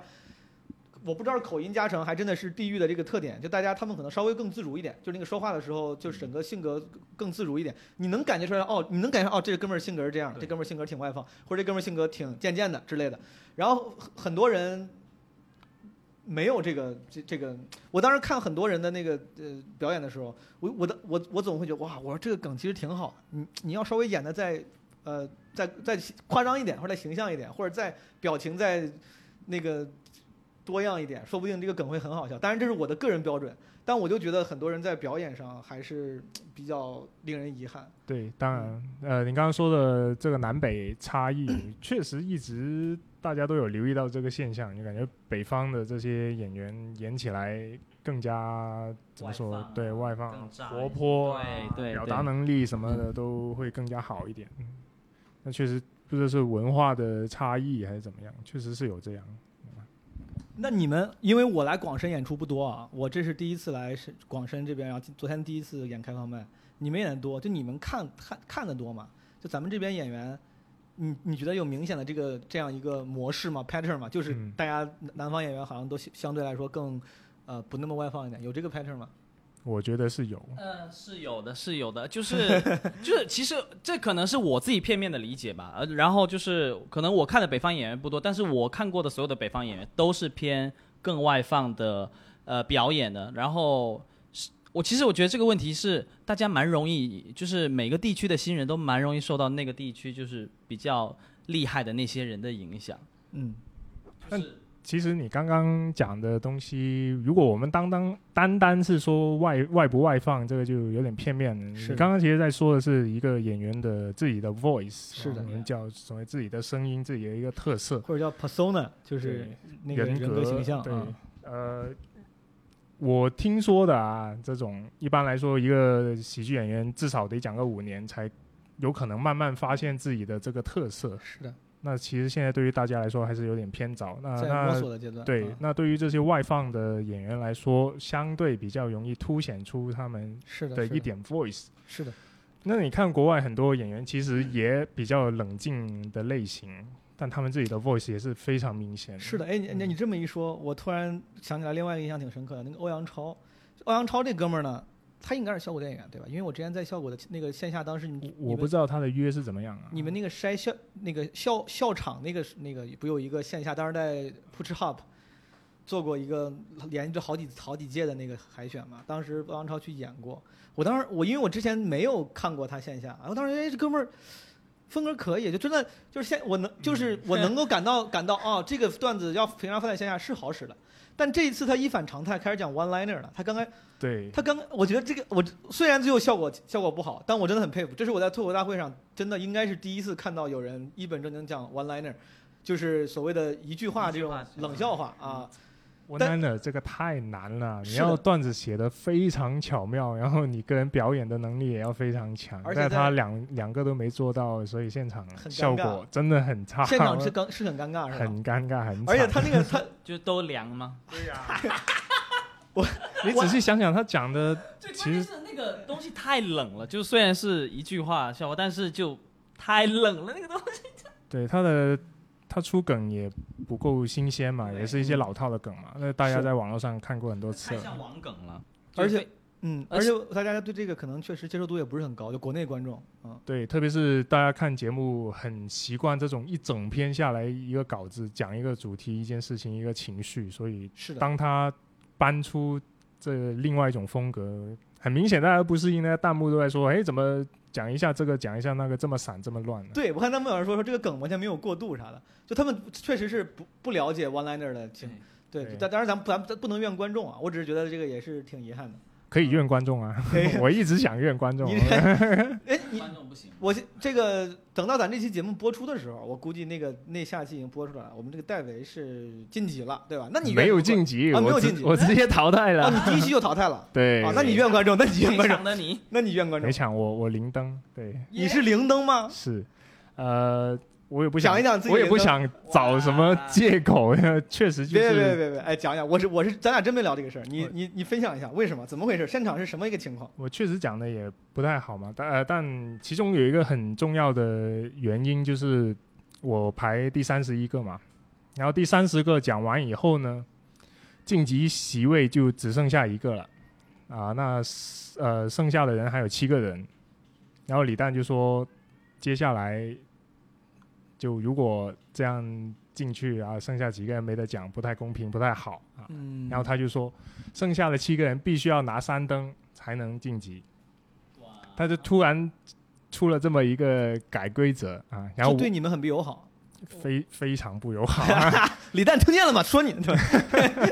然后我就直接上了嘛。那能能明显感觉到观众也在替我紧张，就突然就觉得说你不不三灯直接淘汰，你要找上一个，这个规则就就用不到你身上了。我找上一个我感觉都没什么问题，因为是啊，只要拿个一灯两灯，然后把剩下里面挑一个弱的，我就 就进去了嘛。等于说你们后面几个人甚至都没有 PK 环节了，是吗？，对对，没有 PK 了，后面就没啊，这组织纪律散漫一直是效果的特色啊。对对，所以后采的时候他也问我了嘛，他就说他这样改是不是不太公平？那我就说，反正你们效果的节目就一直都这样嘛，人家规则改来改去的吧，无所谓。我我感觉这个，对我之前录录录奇葩说的时候，我感觉李诞这次真的从那个庞博不也说嘛，从那个米未那边学了不少糟各种各粕样的，就是他们那边也是就是会临时改规则。当然我我说实话能够理解，因为咱们选手对于一个节目来说都是产品，就是他们的最终目的只有一个。他搞比赛也不是为了公平，就是为了好看，对吧？他们的最终产品是节目，咱们是素材，就是为了让这个节目好看。这个东西越残酷，观众看了越开心啊。咱们是 disposable 的一些一个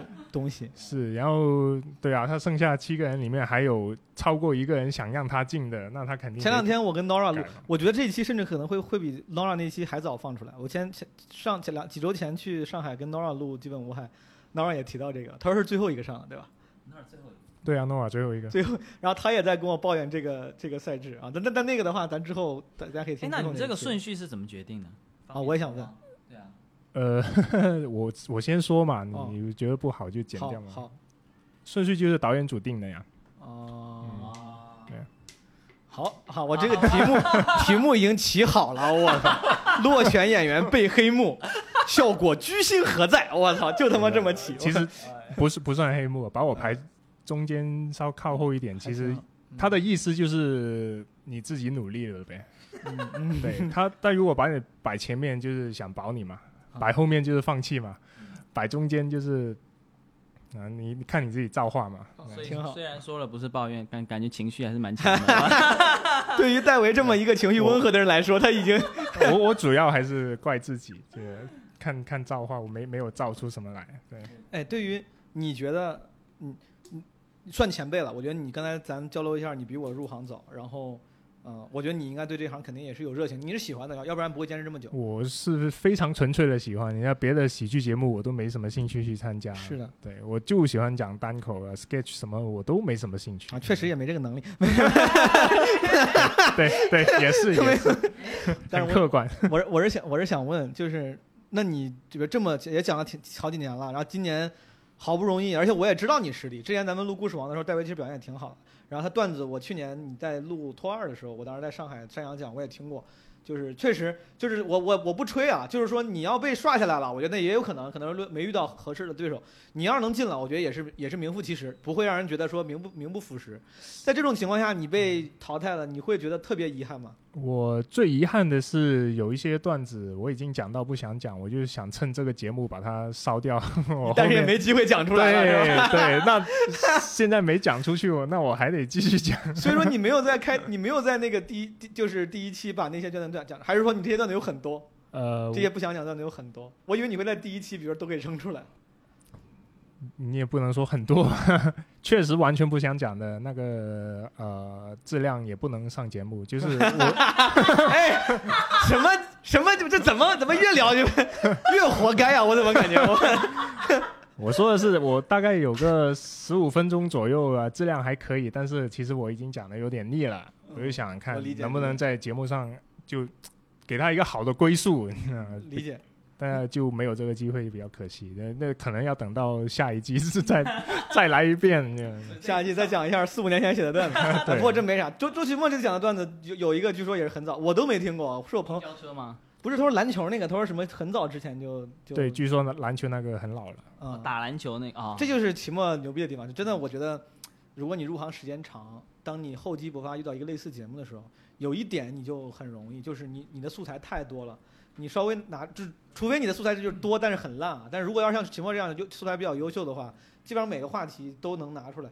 这这个这个时候，我想给那些老卡司我呃圆圆一下。刚刚说他们老是 Q 内部梗什么的，但其实他们上那么多期节目，他们创作压力太大了，是的是的。不可能要求他们一直写一些纯段子的东西。他们还是的。嗯，我我自己我也是，我我感觉我去年在上节目之前呢，我还是一个我那我自己承认，我感觉那个时候我处于一个比较，嗯、美其名曰 real 的一个新人状态，就是我特别，嗯，感觉有时候不太理理解别人的处境，比如说我那个时候会说一些线上演员，我说他们不好笑，就是我觉得线下那种，我说效果都不行。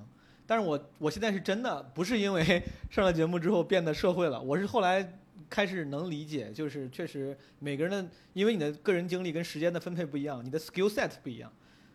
就当时我记得很早，当时我刚刚入行的时候，当有一次跟史岩老师聊，就是我当时就属于一个那种愣头青嘛，我说你这谁谁谁说他们好笑，讲的也不行啊，或者怎么着？我说那你看单立人谁谁谁开专场，你们这天天感觉都没啥新作品。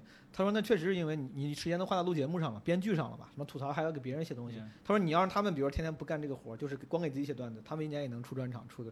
我后来想想，确实有有这个道理。就是我后，我觉得确实可以要用更包容的那个心态去，就尤其咱们创作者，我觉得创作者之间最怕文人相轻，会显得很会显得很 low。就是一个人刚入行，比如说你在线下讲的很炸，你就说那谁谁谁根本就不行啊！我跟你说，就这种。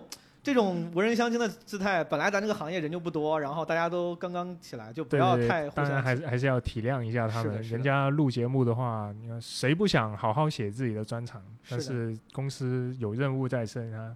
上半年脱口秀大会，下半年吐槽大会的任务多重，中间还得写一些别的活。好。今天你的舔公司的这个 quota 已经达标了，可以了，可以了。这一期有这几句话，我不帮你剪掉，你就已经脱罪了。刚刚抱怨完了，现在赶紧找补回来。呃一必须得补一下但。是咱们，但是我我我我是真的是我尽量真诚。就第一，我真的是理解他们，我觉得就是人家不是水平不够，就确实是时间和精力分配有限。但我也不得不说，就是那些内部梗的东西，确实不够好笑，就很多时候就不。你要是比如内部导让人觉得好足够好笑，比如说咱们看就是美国原本的吐槽大会。那些其实理论上全是内部梗，就是吐槽某每一个演员，大家你必须得知道这演员身上发生的事情，它都是内部梗，但是有些吐槽同样是内部的东西，它能编得很好笑。但是这次我看到了相当多的嗯所谓的内部梗吧，就是需要需要观众知道这个背景信息的那种段子，很多就很浅，就是碰一下。就说打个比方，咱们其实地域梗也是内部梗的一种，就是你要知道这个地域特点。我说河南人偷井盖，东北人什么吃福建人，虽然都很老了啊，但是如果我说了你笑了，这就属于就碰了一下。我说哎呀，东北人吃福建人，你哈哈哈笑，就属于你碰了一下。我怎么变东北人？啊不是广东人，广东人，广东人，广东人。哎广东人 然后大家就会笑一下，这个就属于我碰了一下，你就本能的觉得哦这事儿我知道。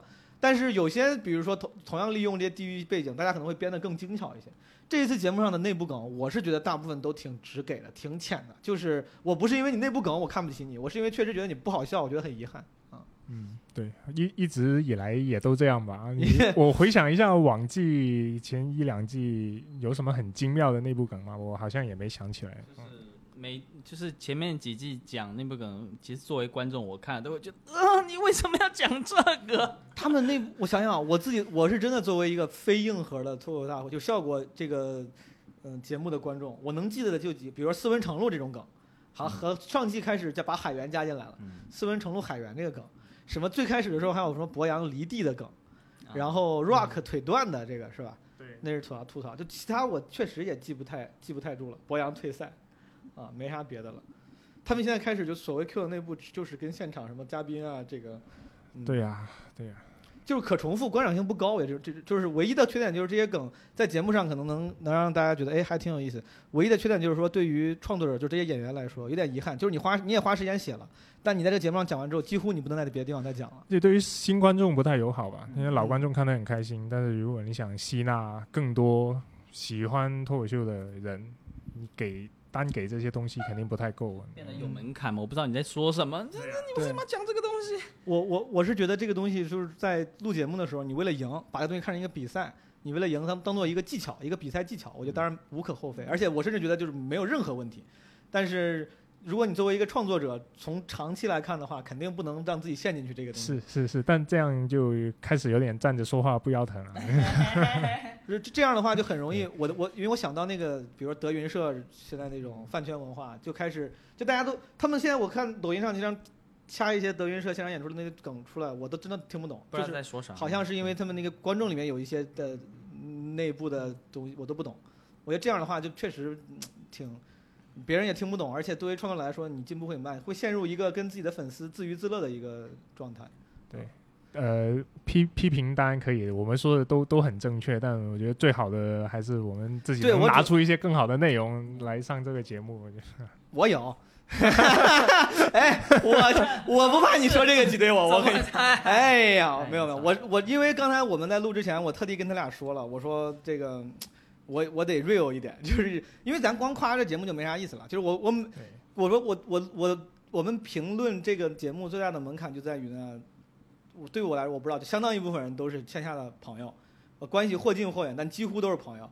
我确实很难说，我说小块儿哪儿讲的不好，什么呼兰哪儿讲，我真的就是哪怕我这么觉得，我也不好说。何况他们讲的真的很好，我，哎呀，太好了，就 是我我在这种情况下，我我尽量能够让自己说出一些批评的建议，已经是我鼓起勇气了。因为正常情况下我是不好意思说的。对大大家也没想到小块能讲那么好啊，哎，因为就是录节目前几天大家都已经在上海了嘛，大家都去开放麦练嘛，嗯，然后都是练自己在突围赛这一段，所以大家互相会有一些了解。但我听说小快之前前一两天在开放麦讲他那一段也还是一般般，嗯。也更突出了我们刚刚所说的这个脱口秀现场玄学的问题，嗯，所以邓凯才会挑他呀，以为他明白明白。是的，小块儿那天前两天他明天要来，哎，他明天要来深圳，说不定可以让他这个我再单独录一个加进来。补补一下 就是前两天我们在北京还在聊，就是他还说呢，他说之前参加了各个比赛都没有怎么拿过名次，然后他也挺郁闷，就是因为他那些段子确实就属于是线下可以效果很好，但他确实不太适合上线上。他 你们听过的那些，比如说讲痔疮啊之类那些段子，我知道他一直讲的很重口的，对，就是他是一个我真我觉得还是挺挺接挺酷，就是他那个风格我是我真的很认同，就是在线上确实不吃香，没想到这一次。他因为好像是主题原因还是啥，他直接把那个就是突围的第一期的内容，他重新全新写的，对我也听说是哦，最近写的。挺牛逼，我操，他全部新写的，然后就我他后来他第二季第二第二期第二次录制讲了自己老段子嘛，就被淘汰了。第一次是新写的，就我觉得这个说明他进步很大嘛。对啊是一个好的角度。但是作为观众来看，我我我个人觉得是，确实是因为前面那一段邓凯太紧张了，他那个情绪让观众就是会很难受，所以小小块一上来非常的自在，观众能舒口气，所以整个我我作为我是观众看，我会觉得哦，马上那个压力可以得到释放，就看得很很很畅快。对，讲脱口秀真的放松特别重要。像小快这种，好像一直都没什么心理负担，所以一下子观观众也被他带放松了。是的，就是确实，嗯，状态本身对于，而且我我是感觉，就像我之前老说，就是嗯面试，我稍微岔开一点，比如面试的时候，我总之前跟朋友聊面试，我说这个最重要的点就是你要招人喜欢。其实说面试你要看简历，看你工作经历，但最终你是看你是不是 be likable，就是要别人要别人要待见你，觉得嗯哎这人还挺好的，我愿意跟他，这是一个很很整体的印象，中间可能。可以细细分开，有你的专业能力，有你的什么谈吐之类。我觉得上台也是，咱们作为创作者，咱们自己作为演员，其实分析另外一个演员的时候，可能时不时会不由自主的去聚焦到专业能力上，说他这个段子，哎，他这个段子他这个 callback 用的太老套了，或者这个地方这个老梗太老了。但其实你忘了，观众在看的时候他不会这么专业，观众就是整体就是，哎，我待不待见你？很多时候你这个人的，就比如说你稍微松弛一点，那个形象显得招招人喜欢一点，哎，也还这是也还好，我我没你这么片面，我看很全面的，我就看他整体状态怎么样。你看他这，你觉得小坏我这种状态还是挺招人喜欢非非常好，非常好。是的，我觉得他那他那天明显是整体状态显得还挺挺招人喜欢的，就这个人格也很立体。你确实文本真的是很小一一部分，你嗯，单单是口头表达这个都非常重要。你讲不清楚的话，你再好笑都没用。但但我有一个感觉，就是我感觉就是，不管你是你刚才讲那个说要找自己的 voice，但就是我看了第一期节目，我看了这几个表现都比较出彩的演员，除了有一些他真的段子很强以外，那种就是我感觉他不在乎，不在乎台下观众的反应，所以他就很自在。比如我给我感觉最强就是李雪琴和小块，我感觉他毫不在乎到底会怎么样，哎，反正就这样了，去妈了，就这样，就是所以所以反而出来那个效果是最好。他反而我就觉得邓凯会紧张，就是他可能他都会觉得啊，这里本来应该是好笑，但观众没有反应，他就那哥们儿太紧张了。我主我主要是看他那个小快讲的时候，他在后面那个后面那个旁观反应，就能感觉出来真的很紧张，而且道理道理大家都懂，我觉得那个但能不能做得到，真的心理素质这一块可能也是天生的。就很难做到毫不是就你如果是个演员，你很难做到毫不在乎我今天的效果，我我是觉得当时他太紧张，而且这个剪辑后期剪辑实在太不给面子了，就把那太不些东西。友好了，全 太不友好了，一直切他的表情。对呀、一直把他那个就是就我是说真的，我觉得真的不知道你们这个效果剪辑怎么，就是你对自己的演员好一点，就不要把那么多招黑的镜头。那好像也给。他一些同情分吧。我看弹幕就说：“哎呀，这个小哥哥好可怜。嗯我记得就有一个是小快讲了一个还挺爆的，然后给切了一个邓凯在翻白眼，这怎么回事？可能本来只是眼睛酸，我对操。呀、除了小，我想想啊，就是咱们这个演员，我哪能记住的选？刚才刚才不是说印象深刻的吗？我其实觉得还有一个，我就是觉得挺屌的，程璐那个段子挺屌，啊，屌就屌在，现在大家已经已经公布了嘛，啊他跟斯文林，当当时他那个段子出来的时候，当时还不知道，但我咱们有些人是知道的，我当时我是我是之前知道这个事儿的，然后他他他讲那个东，我想我操牛逼，然后底下好像谁还接了一句说成哥挺狠，庞博说啊挺挺狠。当时我心里想的一样，我说他妈挺狠，我操。但你没有看，我当时看的时候，我其实当呃有之前有听过风声弹，嗯不知道是真的。但是当时看节目，你不会觉得有些地方就真的觉得他们斯文都叫程璐老师了，而且两个人也没有坐在一块，就是整个那个细节感觉就应该是当时看的时候就觉得嗯，因为应该这个嗯这个给我印象很深的点是我我觉得脱口秀大会作为一个线上的脱口秀节目，之前一直那些段子相对来说还是比较嗯。啊，我说我说说浅有点贬义啊，我没有贬义的意思，但相对来说就是没有那么说什么像大家这个嗯古典主义原教旨脱口秀说要什么要探索言论边界啦，嗯要挖掘内心的什么阴暗面了，其实没有太多触碰这些东西，就是一个娱乐节目。但程璐这个段子，我跟你说，就是你结合他的背景之后，突然有点突然有点那个挖掘内心这个感觉了。我觉得真的就是结合了真的这个事情看，真的太牛逼了。对啊，就我们经常说，你讲一段脱口秀就是要跟自己内心和解嘛。嗯，但至少说明他是一个很很合格的喜剧人，真的真的很厉害。但总是会比之前好一点。会说出来会好很多。所以其实脱口秀我喜欢他的一个特点就是他，我感觉他其实是一个心理治疗的过程，无论是对演员自己还是对观众都是。嗯，因为对你不说的话，这些东西只能你自己消化。你说出来之后，第一说出来这个本来这个行动行为本身会让你好一点，再加上如果你说的好，还能换来一些笑声，然后撑起你的成就感跟虚荣心，那他妈的对，这是一个交换的过程。哦，就观众那个笑本身就可以帮我对这件事情排解很多。你有看程璐的线下吗？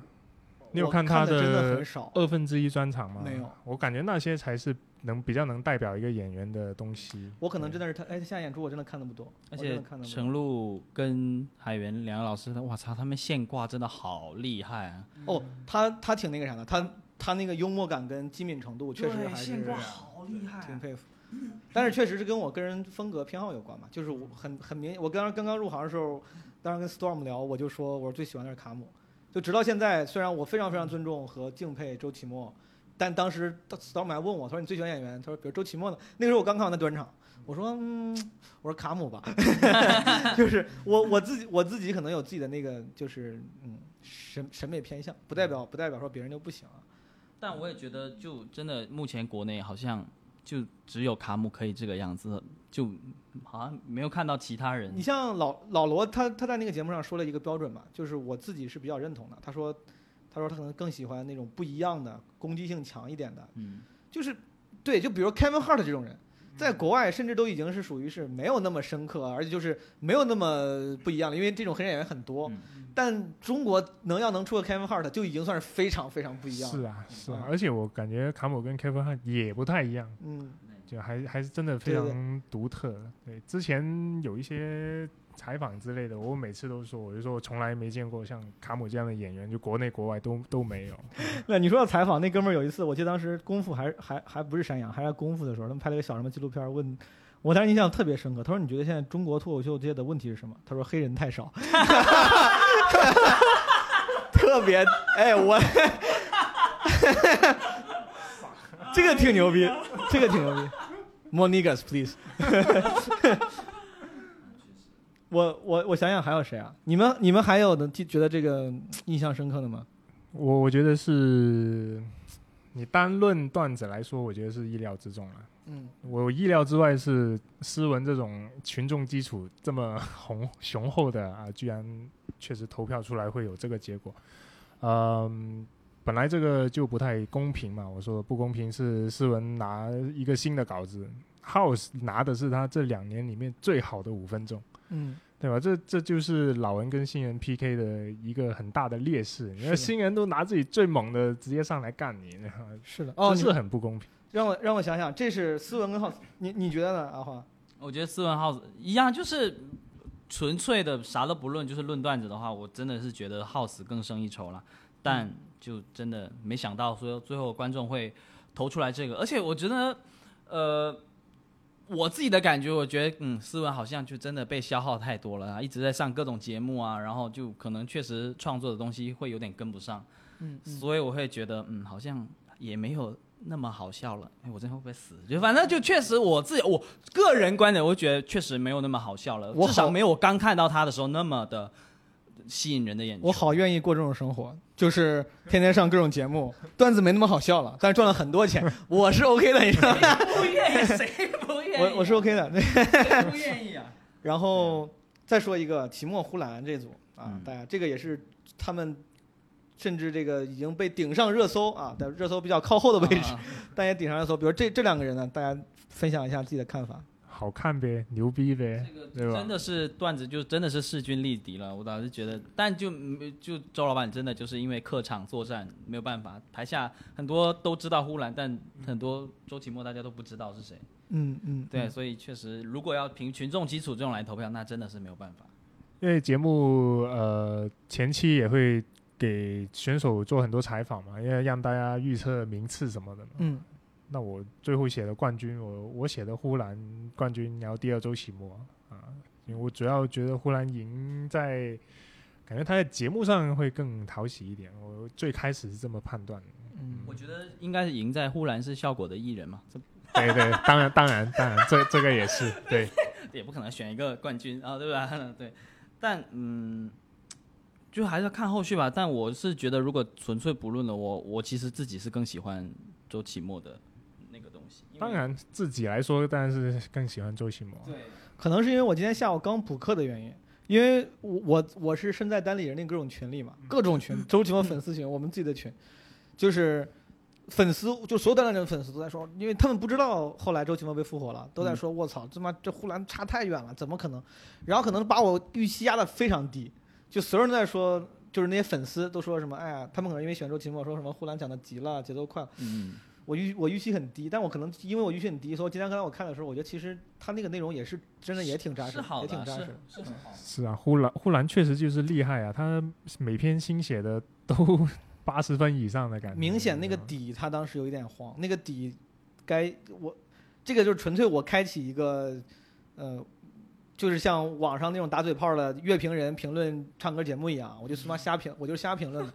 就是当时我明显感觉他最后那个有那几句梗，因为有一个没响，就是倒数第二三个就是没响。然后最后最后几句就确实状态不太一样，然后最后说什么我很幽默的时候，就感觉，嗯，就已经有一点尴尬了。但是那个，就所以说大家慌，几个评委慌乱中，最后一下赶紧拍灯，前面都挺好，前面前面其实那个讲搓澡的时候都还挺好。嗯，还有还有谁的谁的 PK？小快跟邓凯聊了，小快这个挺牛逼，而尤其是他妈小快临时创作，这个挺牛逼这。个真的厉害。嗯，庞博是他跟谁跟谁搞了吗？没有庞博直接三登过嘛？啊对这个确实不行，这个、呃，这这里就我感觉到还要讲一个线上节目的一个特点，就嗯感觉大家用劲要用的大才行。嗯就其实博洋有说过一个动词，它叫抡，嗯你要把这个段子抡起来。嗯就它可能本身文本没有那么硬，但嗯只要你把它讲的气势足够了，就是文本就能在线上那个场炸起来。文本不够，状态来凑嘛。就对但但嗯但你要真说这个，那我就说一个 PK，就是我意料之外，就是严艺、严悦跟汪德发和吴豪。汪德发、吴豪他们线下是那那你抡也得有东西抡才行啊！就不知道为什么，其实他们俩线下都不是都是非常炸，但是不知道为什么上节目之后啊，真的有一点点，确实有点尴尬，不知道为什么。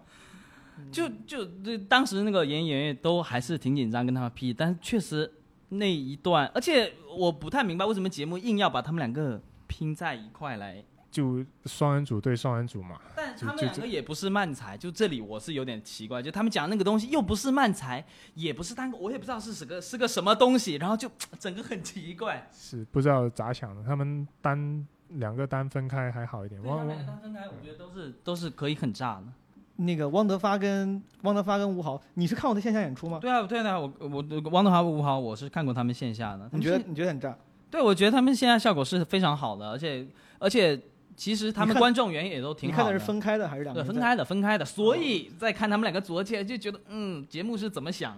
呃，其实吴豪还我还稍稍有点保留，呃 没有到那么炸。汪德发确实挺炸，呃，不过他讲的东西全部超尺度，那嗯，上节目肯定没有办法。我突然想到一个小问题，我跟你确认一下，嗯，就是节你脱口大会这个节目剪出来了之后，那个效果是有罐头笑声笑声的吗？掌声的吗？有所以有些地方本来是没有人笑，对现场的气氛其实非常紧张严肃，跟你很难把场子讲热。刚才那个欧阳超那个你也说，当时现场很紧，但是我看的那个视频就剪出来，其实他是有一对对，给他配了很多笑声。对是 能听得出来，欧阳超那个罐头笑声很明显，我能听得出来，就讲完就，而且你可以看一下台下观众，就是他给他特写的时候，有一些是可以看到观众没，很多观众都是没有反应的，但还仍然有笑声，你知道？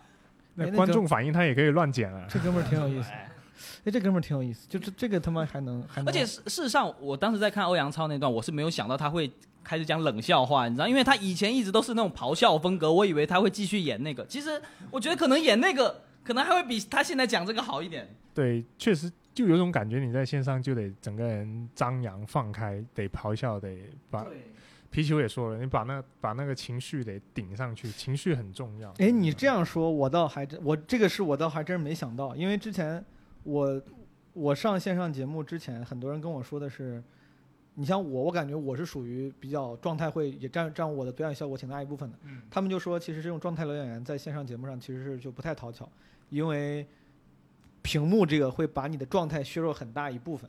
就你在线下可能靠状态获得很好的这个效果，但在但在那个隔了一块屏幕之后，大家会觉得啊，这人在对啊，所以那种状态不强的，一被削了以后就更惨了。你有点像海源这种，一削了削了但是所以说就更惨当时他们跟我说这个的结果就是说，所以说文本很重要，就是哪怕就是状在线下很多人状态很平，感觉可能效果平平，但在台上，但在屏幕里的话，大家会更专注你的文本，更专注那种文字梗啊之类的。我我当时一直有这么一个印象，就是原来应该是那些文本梗的人，他们更占便宜一点。但是今天你给我说这个结论好像不太一样。说是你这个是一种说法，但很嗯明显，脱口秀大会三不是这样。对，因为你们底下那些观众也都是挺重要的一部分。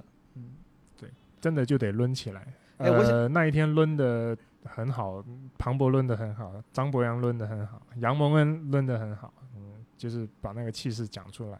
嗯，哎，你说到庞博卫，就是有觉得，我觉得他这一季就感觉状态就回来。我感觉看第二季，我真的不知道他在干嘛，就就嗯就觉得好像他变，我感觉他变了。看第脱口秀大会第二季的时候，觉得庞博怎么变了个人，但这一次看觉得哦，他又回来了，就感觉很明显，那就就觉得又变回是，就真的我第二季觉得看不好笑。有吗？很多弹幕是这么说。是就真的是能我我反正我个人觉得，就确实他第这第一期的这个东西，哦，真的是好笑，就而且是是第一次看到他的那种感觉。但第二季咱俩以后少联系，好吧？咱俩咱俩就别做朋友了。呃，真的很好笑这五个字，我是真的我也不太敢接。真我不是说，就是说，我是说感觉就是就对于他个人而言啊，那是啊，对对对对对。对于他个人而言，你就看单看他的演，原来原来你是友军啊！我操，原来是高级黑。我呃你要对于个人来说，庞博你已经很好笑了。可以可以可以可以，原来是一个潜藏着的，挺牛逼挺牛逼挺牛逼。哎比我段位高。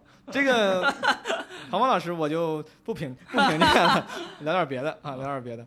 包吴豪、汪德发这个，其实我看他俩的时候，我感触挺深。我感触深的地方是，包括看土题，你像吴豪、汪德发、土题都是我们在北京算是相对经常一块儿演的吧。嗯我到我之前在上海，后来去了北京之后，他们演的稍微多一点。包括他，包括哦，包括比如土提、欧阳超，他们都会说一句话，虽然吴豪、汪德发没说，但是应该也会有类似的想法，就大家会说，咱们线下剧场见吧。我就正想讲这个问题。好，你先来，咱们聊一聊这个。线下太容易了，我现在这个感觉，你一个五六十分的内容，能够在线下讲出七八十分的效果，但你要是搬到节目里面去，你五六十分的东西，可能就只剩下二三十分了。你这个东西必须真的就是得很硬很硬才行。是的，我感觉我可，我感觉这个结论可能有一个更更全面的形容方式，但但基本上我是同意你的。就是当他们说出了线上效果键的时候，我就很惭愧，因为去年我上节目的时候，有时候表现不好的时候，我心里有一样的想法，因为我觉得我线下讲的很好。然后呢，我当时一直就是我不是故意的，但是我忍不住给自己找理由，我说这跟我平常演的东西不一样，然后或者奇葩说的观众你们要的东西不一样，你们要的是什么，然后这个场子什么都不一样，我会想，所以说我当时不愿意让人觉得我不好笑，所以说我会有时候我我会说，有时候我不说，我心里会想，我就说，那你们来看我线下，我就想让你们看看，其实我没有那么不好笑。我我今天我我当时看节目看到他们说这个话的时候，我突然想到我自己当时那个状态，我就觉我就突然觉得我说我操，原来我也这么傻逼吗，就是就是没有。当时我其实能够理解，就大家他们因为自己肯定每一个做创作的人，你必须得觉得自己牛逼，因为你要真觉得自己不牛逼，你就创造不了。这个我不是说大家这个很自大，觉得那个，我觉得这个很很正常，每个人必须得觉得自己我是可以的。所以说，当他们被淘汰的时候，他们会很自信的说出：“别的不说了，你看我线下吧。”但那一刻，我突然觉得，就是可能有点像戴维这个，就是我甚至有点自我反省在里面，就是，就是我像哥几个真的觉得自己的这个内容就是真的很牛逼吗？就是你觉得，因为我那一刻我更多的不是想他们，我是想我自己，就是我很多过我很多段子，我觉得线下讲挺好，但是看了这个之后，我开始反省，我说我要拿线上的话，很有可能也别，哪怕哪怕不考虑尺度原因，哪怕不考虑尺度原因。啊，所以说我是觉得很多线下脱口演员其实这是我对自己的警醒，就是分享给我的这些线下的朋友们，因为这种关系比较好，没有别的这个阴阳怪气儿的意思。我是觉得大家应该更加理智清醒的看待线上跟线下的。我现在就特别警觉这个事情，是的因为平时这些商演，观众本身就抱着很放松的心情他本本身就挺喜欢你们这个俱乐部什么的，他笑起来很容易，场地什么灯光都很合适，太容易了，那个笑声太容易得了。对，相对相对来说，相对来说是就就像你说到，相对来说就是就是容易这个词儿用的很好。比如说，嗯、因为你可以看到现场有一些跟你同同场的演员，你明知道他那些段子确实也不太行，但嗯大家也还是笑得很开心。嗯那、那个时候你就会有点自己提醒自己，如果我的效果跟他一样，说明我的也没有那么好。是的嗯，就比如说我，我就我这个就稍微 real 一点啊，就比如说土提刚开始讲名字这些段子，其实段子我相对来说其实是没有那么硬的。作为在线下开场啊，跟大家就是熟络破冰没有问题，而且一定是会有一些笑声的，大家会觉得这个、这个久而久之会给你一个错觉，就是啊，我这段子你看还挺好，每次出来必响，但是。这个就是线下的，就是你的这个容易让你产生的错觉。其实咱们但但凡你能跳出来看，你会发现这个段子其实你真的拿出来放在一个就比赛上，一共你就得几分钟，五六分钟是吧？一一共你就五六分钟，你还要拿这个占你什么半分钟一分钟，真的有点就是不够硬。但是他可能他不他是真的觉得可以，因为线下的几年的经验告诉他，我这个段子可以。我觉得就是咱们都应该这个警警觉一下。嗯所以就怎么解决这个问题，就又回到刚刚说的做实验的问题。嗯就你什么样的场子给你的反馈，你可以当成一个标准，就是说这样我才算满意，但嗯，但有一点我再多说两句，就是有一点我我刚才说的这个这个这个咱的咱的观察和结论，我觉得不是个价值取向。我并不是说这些段子就不够好，没有存在的必要。它甚至已经足够了，就是只是现在中国的那个线下的脱口秀市场没有那么发达没有发达到让你纯靠讲线下就能赚够足够多的钱。就是我刚才所有的那个那个结论都是建立在，如果你继续想以一个脱口秀演员的身份继续发展的话，你基本上只能往线上节目走嘛。这种情况下，我说你得反省啊，你得警觉。但其实我特别希望有一个市场，就是我不用反省，我不用警觉，我就是讲这些梗，线下能能能让他们开心，我就能赚够足够的钱。其实美国也是这样的，美国其实包括美国有很多不入流的演员，大家他可以到处巡演养活自己。是，就是其实没有什么优优优劣之分。如果说咱们线下的市场足够发达，发达到我可以靠做一个线下脱口演员赚够足够多的钱，那我觉得你就不用反省，不用警觉，你就是学学会那些适合线下的技术。然后也很也很牛逼，只是因为大部分人现在都还往想想往线上走，咱们刚才那些建议应该是建立在就是如果你想往线上走，我觉得可以后面再加上咱那些结论就嗯就对了。对啊，那现在市场还是这么小，大家只能往上走。是的嗯我和王德发也是，就是你像我们线下也也演的相对多一点，他俩这这俩哥们儿呢，人的性格我觉得都很招人喜欢，我对，都我很好。我挺愿意跟他们一块玩儿。对，尤其是刚开始最最早的时候，我听王德发，我觉得这哥们儿挺有意思，我觉得那哥们儿很多很多梗啊之类。他的人生经历好像也也挺、啊他那个 他那个人，他他咱咱咱刚一直聊人设啥的嘛，他那个人设也比较立体，就是他这个人设有点像，一说人设感觉有点像故意设计的，咱不说设计，就就是他的这个这个形象，我觉得是比较立体的。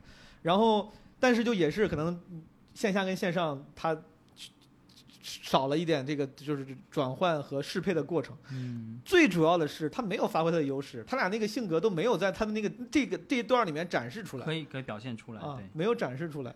然后所以说现场是很尬很尬吗。是，现场，我也不我不太记得。但就是节目前看，确实不像是我在线下看到的他们。对，就嗯也挺，而且就这样临时组起来，确实是有点奇怪。因为去年你们单立人他们不是还讲漫才吗？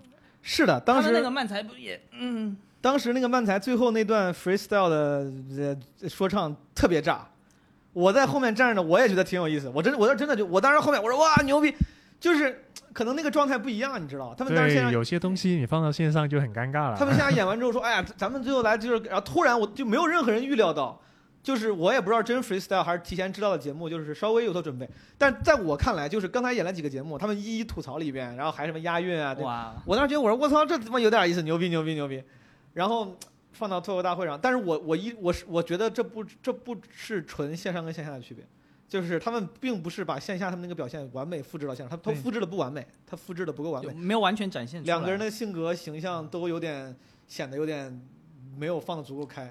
再加上线上，甚至我觉得那种比如说服装啊啥呀，就是让他显得不够酷了，你知道吧？就是真的，这个节目这服装真的是他俩那个服装显得有点有点不够酷。这个节目的服装都是卡通化，对，然后什么把周奇墨、贾浩还有谁呀、仨人放一块儿，全是一个 V 领的那个毛衣外搭。我说这是个什么？这是个什么年代的审美啊？不是真的太丑了，就是很多的演员代为皮球，你们几个全部的衬衫，然后内搭个 T 恤，就没有别的搭配的方式了吗？就真的，是稍稍有点偷懒，但那个衬衫我穿的还可以，就因为对因为我人帅嘛，人帅，好不好？你人帅了啊，对，但真的就太单一。然后小慧永远就是他自己都说，永远都连体裤，就没有别的，就不知道怎么、怎么想的。嗯好像能得到用心搭配待遇的就只有头部的那几个人了。他们允许你们自己搭配吗？自己带衣服？呃，也允许，如果你的需要他们的批准他他们会批，对对嗯对。明白。哎，呃，演员聊的要差不多，是有有有有遗漏吗？我想我想再想想，我们朋友们，我们真的是比较即兴，比较随意，就是没有做什么提一路，前的准备。你需要我去看一下那个选手的名单吗。还有还有谁啊、哎，不过你这样刚才说，你说呃主题啊，说他们的那个段子，我突然想到一个事情，那你既然哎，你这个我你既然就是我们刚刚会说到说，觉得好像啊、呃他们的某一些段子觉得说没有那么的厉害啊，那我们在之前的那个选择的部分不也挺激烈的吗？然后这些稿子不也要嗯，这是怎么过的？就是不是说我们就是当时筛筛选演员的文本啊什么的都还挺严格，然后这个选拔也挺激烈的。那如果不太厉害的段子是怎么被选上去的？就确实就这些了呗，就他没有更好的了呗。就就如果这个演员没有更好的，就算了，就是就是这些让他上吗？对对，没有遗漏了。哇，咱们点评的这么全吗？就就孟川，就差孟川。哇，点评的好全啊！我操。然后那个那日就不是有个快剪的嘛？那日苏跟那个什么老刘是我是跳过去的，对，那个不用聊，我感觉。因为他们是本来也快剪了。然后我到我真的不知道这个那日苏是谁。是是，对啊，这是哪里请来的嘉宾？不知道，我也不知道，没有了解。对然后老四我还是挺期待，老四我还是挺喜欢他那个他的短视频作品的。我觉得老四的短视频作品和展现了他的这个内容就是洞察能力，这是反正我觉得作为脱口秀创作者比较重要的一个能力。他但凡稍微的学点就是什么这种所技术，技术很很廉价嘛，什么所谓的什么 callback 呀混合，学点这个就能像模像样的做点脱口秀的创作了。我觉得已经能够超过很多人了。孟川挺好，我也我不知道，就我不知道，就是可能没也没没有什么特大的大的纰漏，很稳吧，我觉得没有什么大的纰漏。但是你要真是说有特别大的亮点，我觉得也没有超出他，我觉得他本来的预期，就是对，正常。录节目之前大家都说他诸葛连弩很牛逼，就说他本来没想讲诸葛连弩哦啊，然后看到好像突围赛很激烈，他就把他最压轴的这个诸葛连弩也拿出来了。哦，本来是最压轴的是吧？对，那下一期完了，怎么回事？现在要讲啥？但好像讲出来最后看诸葛连弩好像也没那么，是是是，其实我这个是他最厉害的段子吗？我当时听大家是这么说。但是其实就节目上现在剪出来看，好像哪怕加了罐头笑声，好像效果还就好是吧？有点有点偏简单了一点。还不如老田的诸葛连弩。因为像这种，我觉得这种文文字上的巧妙拿捏，就比如我觉得诸葛，我我自己瞎分析啊，就咱们多少还是要稍微 technical 一点，就聊的时候，嗯那个诸葛连那就属于是，就你要做一个对你那个段子做一个，不管是比喻也好，还是就那个底做一个形容也好，他在文字拿捏上比较巧妙，拿捏的让人觉得，哎，这个这个形容有意思。他可以说弓箭，他也可以说什么，但是他说这个诸葛连弩。但问题是，我觉得在脱口秀大会这个节目上。有这种文字拿捏的功力的人不少，包括胡兰，我觉得他也比较擅长拿这个，包括甚至像小慧，他会他都会用一些的，连小快都拿了一个那种就是会用大词儿，什么商场跟市场宏观经济就是大家大家都会都都会用心去打磨一下文字了，可能就没那么显了。在线下的时候，有时候大家不那么注意，然后这个人靠状态，那个人靠表演，你突然弄了一个文字的梗，哎，这人哎挺巧妙，嗯。挺有意思。嗯。我觉得可能可能跟这个有关啊嗯，可能跟这个有关。然后说到孟川，我突然间想想聊一下，就是，哎，我不太懂，就是节目里面，特别是李诞的拍灯的机制，比如说孟川讲到广告的东西，他也拍灯，House 一上去就刚啥都没讲，他也拍灯，我不太懂他他他就是随意嘛，是吧？就是随性啊，他就就是为了节目最终效果拍的嘛，就也也不是出于评判什么的啊。你看另外两个人也是，都都拍得很随意。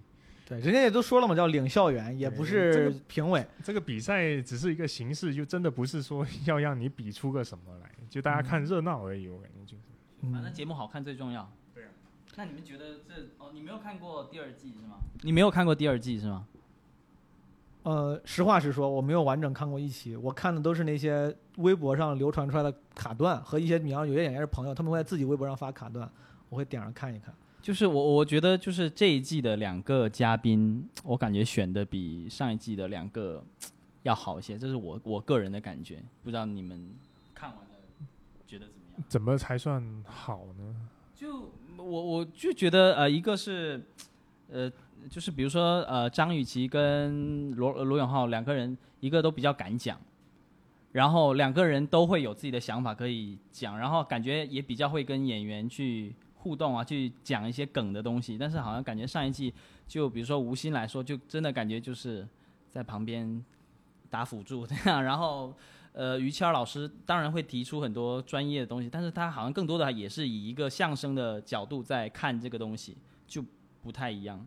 就其实这几个人，就上一季这一季，我感觉你你想让他们说什么专业的，就可能也不用指望什么了，呀呃，就他们只要接话接的够搞笑就可以了嘛。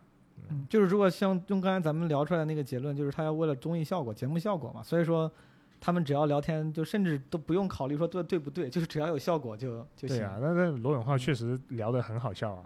而且 而且我觉得老罗还是很 real 的，就是我对他这次做评委整整个，我觉得还是没没没有跌出预期，他守住了一个本来他应该有的形象我感觉是，呃，他能 real 的他就 real 了。啊，不能不能 real 的也会稍微给出一点点暗示，一点 signal，我觉得。嗯对你不知道是没剪进去还是怎么样，反正反正你看得到，也没有全程 real 到底，明白我是这么感觉。明白嗯，在现场其实是有讲一些更更加就是不 real 的话，对对我我就感觉，呃，现在能看到的都讲的很 real，对吧？哦但有一些人的点评，他就点评得很夸张。哦，我我我知道，好，这个这一期的题目我换一换，这个脱口大会三选手指责老罗不 real，我靠。张雨绮，但是我觉得还是挺加分的，因为我前前一段我忘了是不是录节目录播客还说，就是《乘风破浪姐姐》里面，我就不是很待见这几个，我不是我一直不是很待见张雨绮，就我不能说待见不待见，因为我可能也不了解，我就觉得这人也没啥作品呀，就是作品也不多，天天劲儿劲儿的，感觉自己好像是个大咖一样。我我一直觉得那个一个人应该有很多牛逼的作品，你才稍微拿点那个啥。他的作品也不多，也没有多牛逼。但是我这一次看了，我突然就是，就好像有些人说看了《中国有嘻哈》之后，突然 get 到吴亦凡的帅了，你知道吗？之前，但是我是看这个时候突然 get 到啊，张雨绮还是挺有魅力的。我觉得真的我是觉得现场看确确实是好看。而且他可能一旦脱离那种平辈，他开始以这样一个姿态跟脱脱口秀演员沟通的时候，他那个确实那个气场和机敏是能够更淋漓尽致的表达出来的。对，就是对土提那几句，据说人家大明星还是有点道理。是的，是的，是的。而而且就是，比如说他跟土提互动那几句，我确实觉得土提肯定是没有敌意的。他当时作为一个可能是线上经验不足的演员，他想要通过幽默来来缓缓和一下，缓和一下。但是却，我之前也有过类似这种情况，就是想通过幽默，因为一般说幽默是有一点冒冒犯性嘛，但是其实你把握的不太好，对但你一旦跳踩踩过了。尤其是在线上节目上，你一旦跳出来看，你会发现，作为线上节目的观众，大家还是不太能接受那种傻屌型的，或者是特别冒犯型。大家接受的还是一个人畜无害，甚至是睿智型的，就是还是比较传统的这种睿智、对，当然有气质，然后有有风度的这样一个形象。嗯，所以说，聊到这种通过现场的幽默来互动，我觉得齐墨那个还是挺牛逼的，就被淘汰之后那个。齐墨真的太搞笑了。对他被我没想到他这么能接梗，就是综艺效果这么好。一他真的他嗯，我觉得他不是综艺感，但是只是他的技能恰好给为他的综艺感加分。他的技能就是长期积累造造就的幽幽默感和嗯，就是所谓现挂的能力，对对，恰好能够为他的综艺感加分。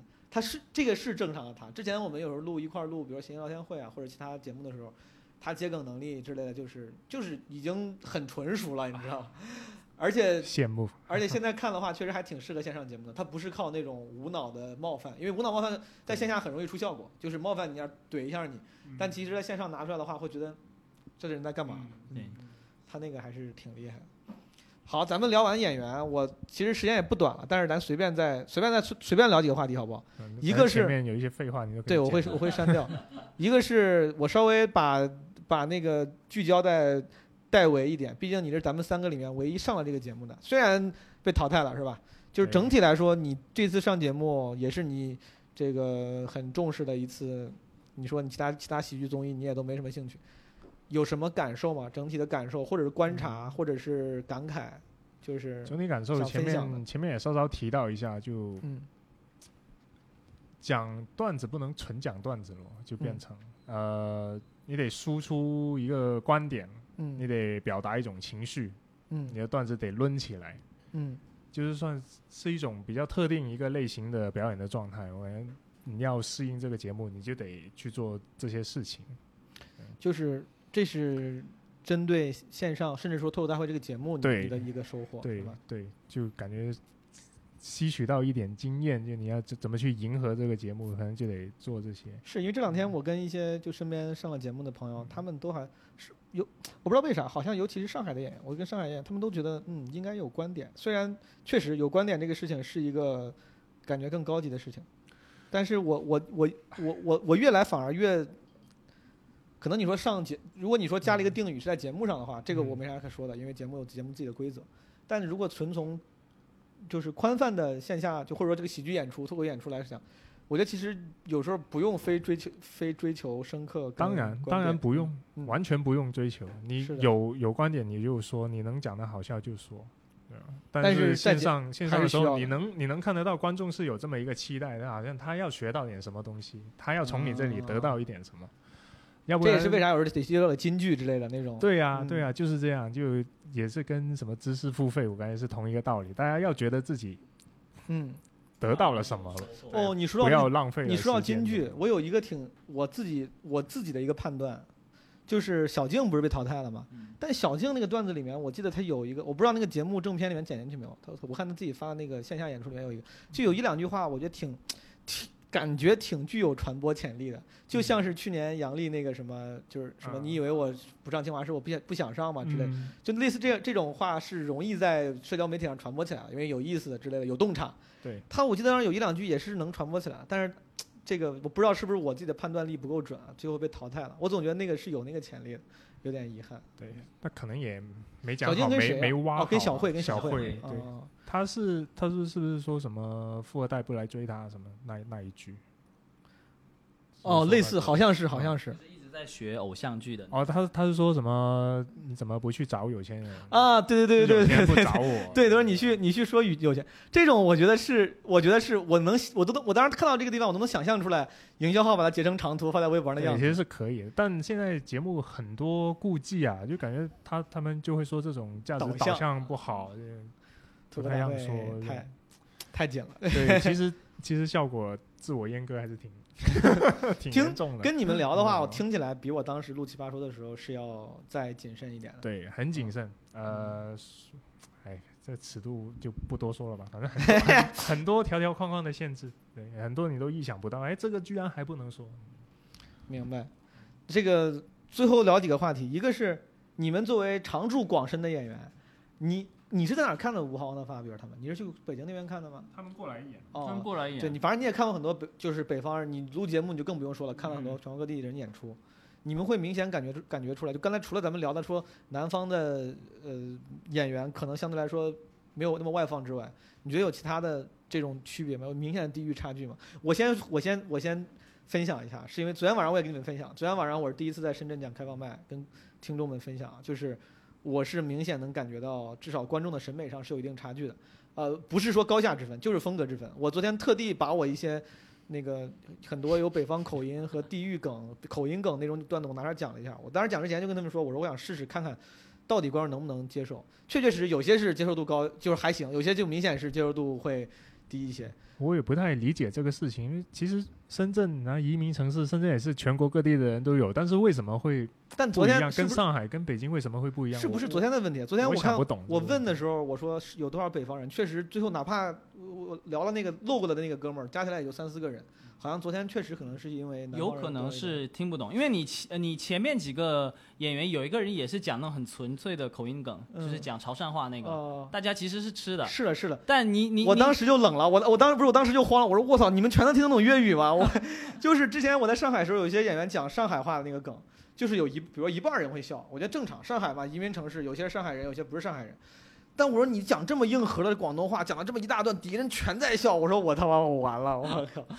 就除了这种有，你们觉得还有差距吗？还有还有一些明显的，观众的差距我们不太好说，呃，因为我在外面演的也不算太多，上海嗯稍稍演的多一点。呃，其实最大差距我觉得是是山羊这个场地会比其他场地会有点不一样，就相对来说，山羊的观众反应会更准一点。你指的准是指指什么呢？我不是这样说会不会冒犯到观众啊？我就感觉山羊的观众审美会高一点。但你我我想说，你指的准是什么意思？就是说，呃，相比较于什么？相比较于你自己的标准嘛？就是说，我觉得我这个段子有三个笑点，在山羊，你们这三个笑点果然都笑了，是他他嗯他更契合你的预期呃吗？，一方面是对自己的预期，一方面是跟线上的契合程度。哦，就好像在山羊能够讲得响的，呃嗯，在线上也会好一点。就山羊的标准会高一点，就跟线上一样，会高一点标准。有这种感觉哦是指只在三亚还是说上海的都他会？我觉得你的意思应该是相较于什么效果工厂这样的场地，对吧？对对对，就感觉山羊的观众好像特别有经验，特别老道一点。但是我观众被筛选过，我稍微分享一下，这个是个题外话，嗯就是我大概能听出来，就是山羊可能是相对没有比如效果工厂那么好讲啊，大家可能会稍微比如说嗯更严格一点。嗯，端午节的时候，我去上海，在山羊讲了五分钟，就是试商演。我讲完之后呢，那天我稍微喝了点，我喝了点上台，就是有点有点高，我我没有那么的清醒，但我大概的判断是，就是效果还行。就是我不我不光是说我自己，包括我前我前面好像是 House，嗯然后再往前一个人我也听了，就是就是我觉得那个效果是 OK 的，就是我觉得挺好的，就是呃肯定不是我见过的上海的那些效果的场子里面最炸的那种，肯定不是最炸的，但是中上了，前百分之二十五，前百分之三十，前四分之一这种，我觉得 OK 的。但我演完出来，什么其他好几个演员都在都在感叹，说我操，他说我在上海很久没有见过这么冷的场子了，就是就当时我当时我想，我当时第一反应是我说我操，你们好幸福啊！我说这种场子放在北京，就已经属于是挺好的了，我也不能说是顶尖，北京也会有更炸的，但我觉得挺好。你们竟然说这是很久没有见过这么冷的场子其，实我也不是说山羊难讲，山羊嗯也是个热的场，是但是你能够判断出段子准确的的的区别，嗯那个差别，能感受得出来。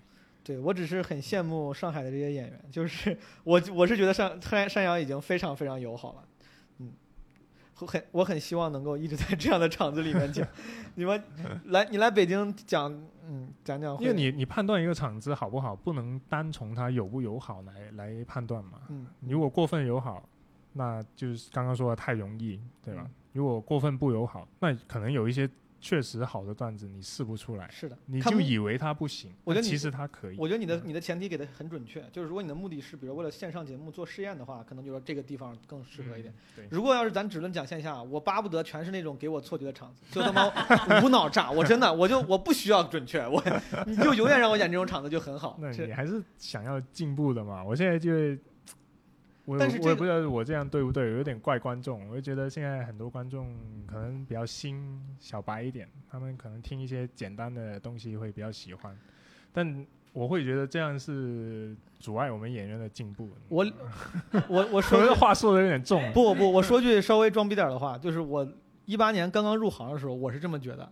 我当时觉得就是，尤其当时可能也是一种心里有点不平衡的状态吧，就是觉得哎，你们效果的场子这么好讲，我说没啥，我说你们好讲归好讲，但是我进步，我说我在难讲的场子，就像我最开始练吉他的时候，网上那些都说你买一个便宜点儿的琴，因为便宜点儿的琴不好弹，你一旦弹惯了不好弹的琴，再弹的好弹的琴，你会非常熟练。嗯当时这个道理很朴素，很简单，我觉得啊是这样，我要练一练自己。但我我之前真的是这么想的，我非常同意戴维。但我这两年或者不是这最最最近一年，可能是我变得不那么上进了。包括前一段时间我录有那个一言不合，我们跟是小鹿还是齐墨，肯定有小鹿，因为齐墨我忘了，我们就在聊，大家其实都都说，如果有机会，宁愿一直在演那样的场子，就是因为进步这东西某种程度上是个伪命题，就像咱刚聊的，如果你的目标是上线上节目，你的你的你你需要一些能够让你进段子进步越来越适合线上的样子，但如果说打个比方，你一直讲线下，打个比方。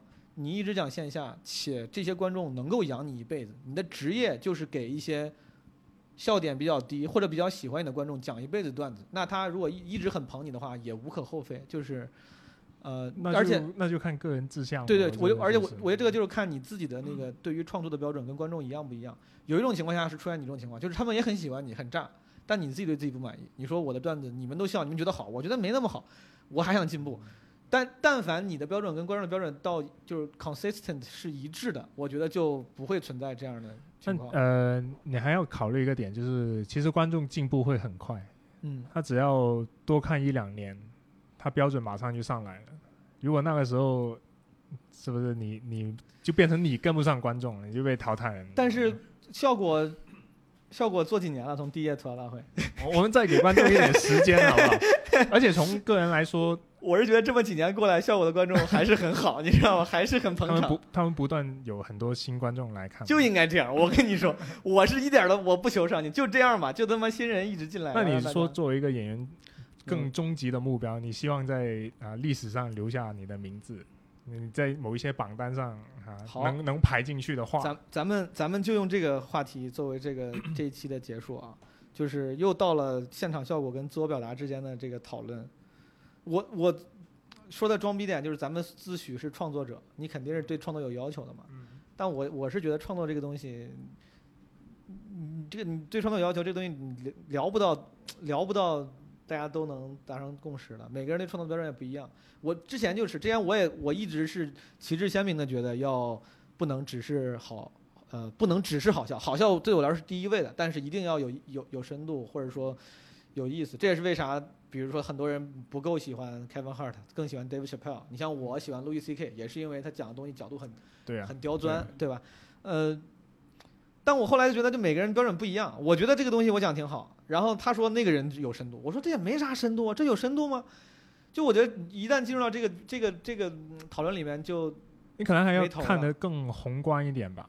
嗯，你从总的人数来看嘛。嗯，那如果你确实。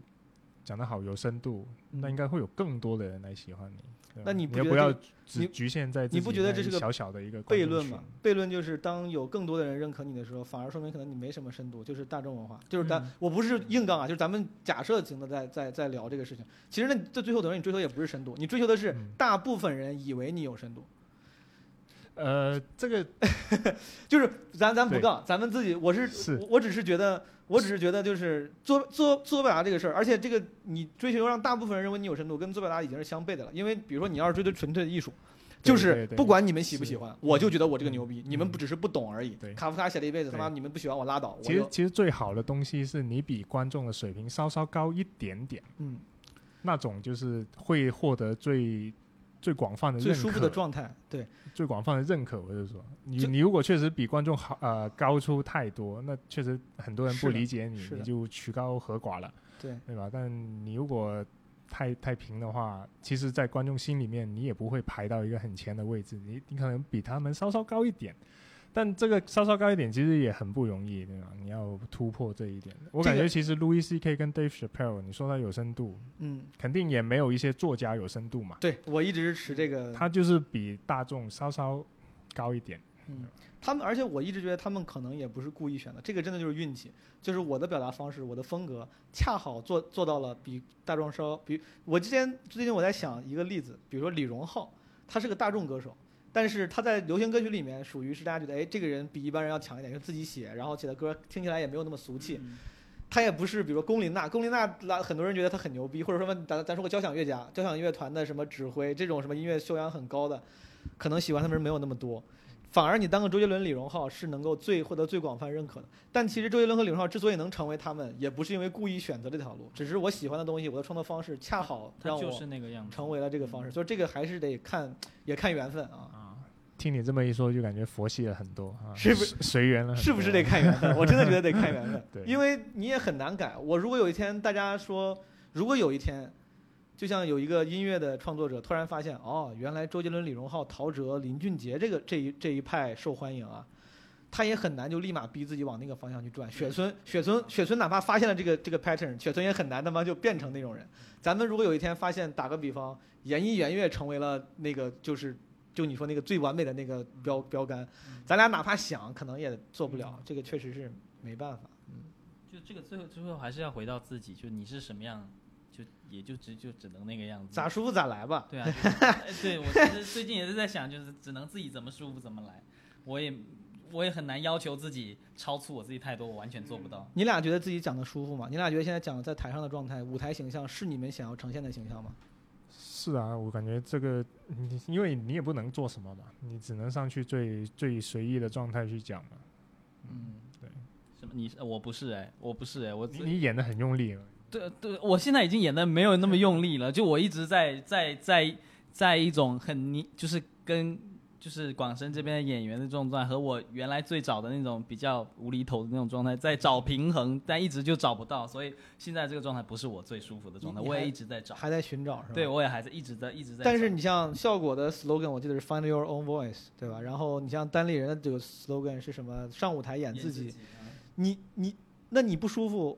我问一个就是那种站着说话不腰疼的，就是你为啥就不直接把自己最真实的样子呈现出来呢？是你觉得那样不够好笑吗？是，就我觉得那样不够好笑。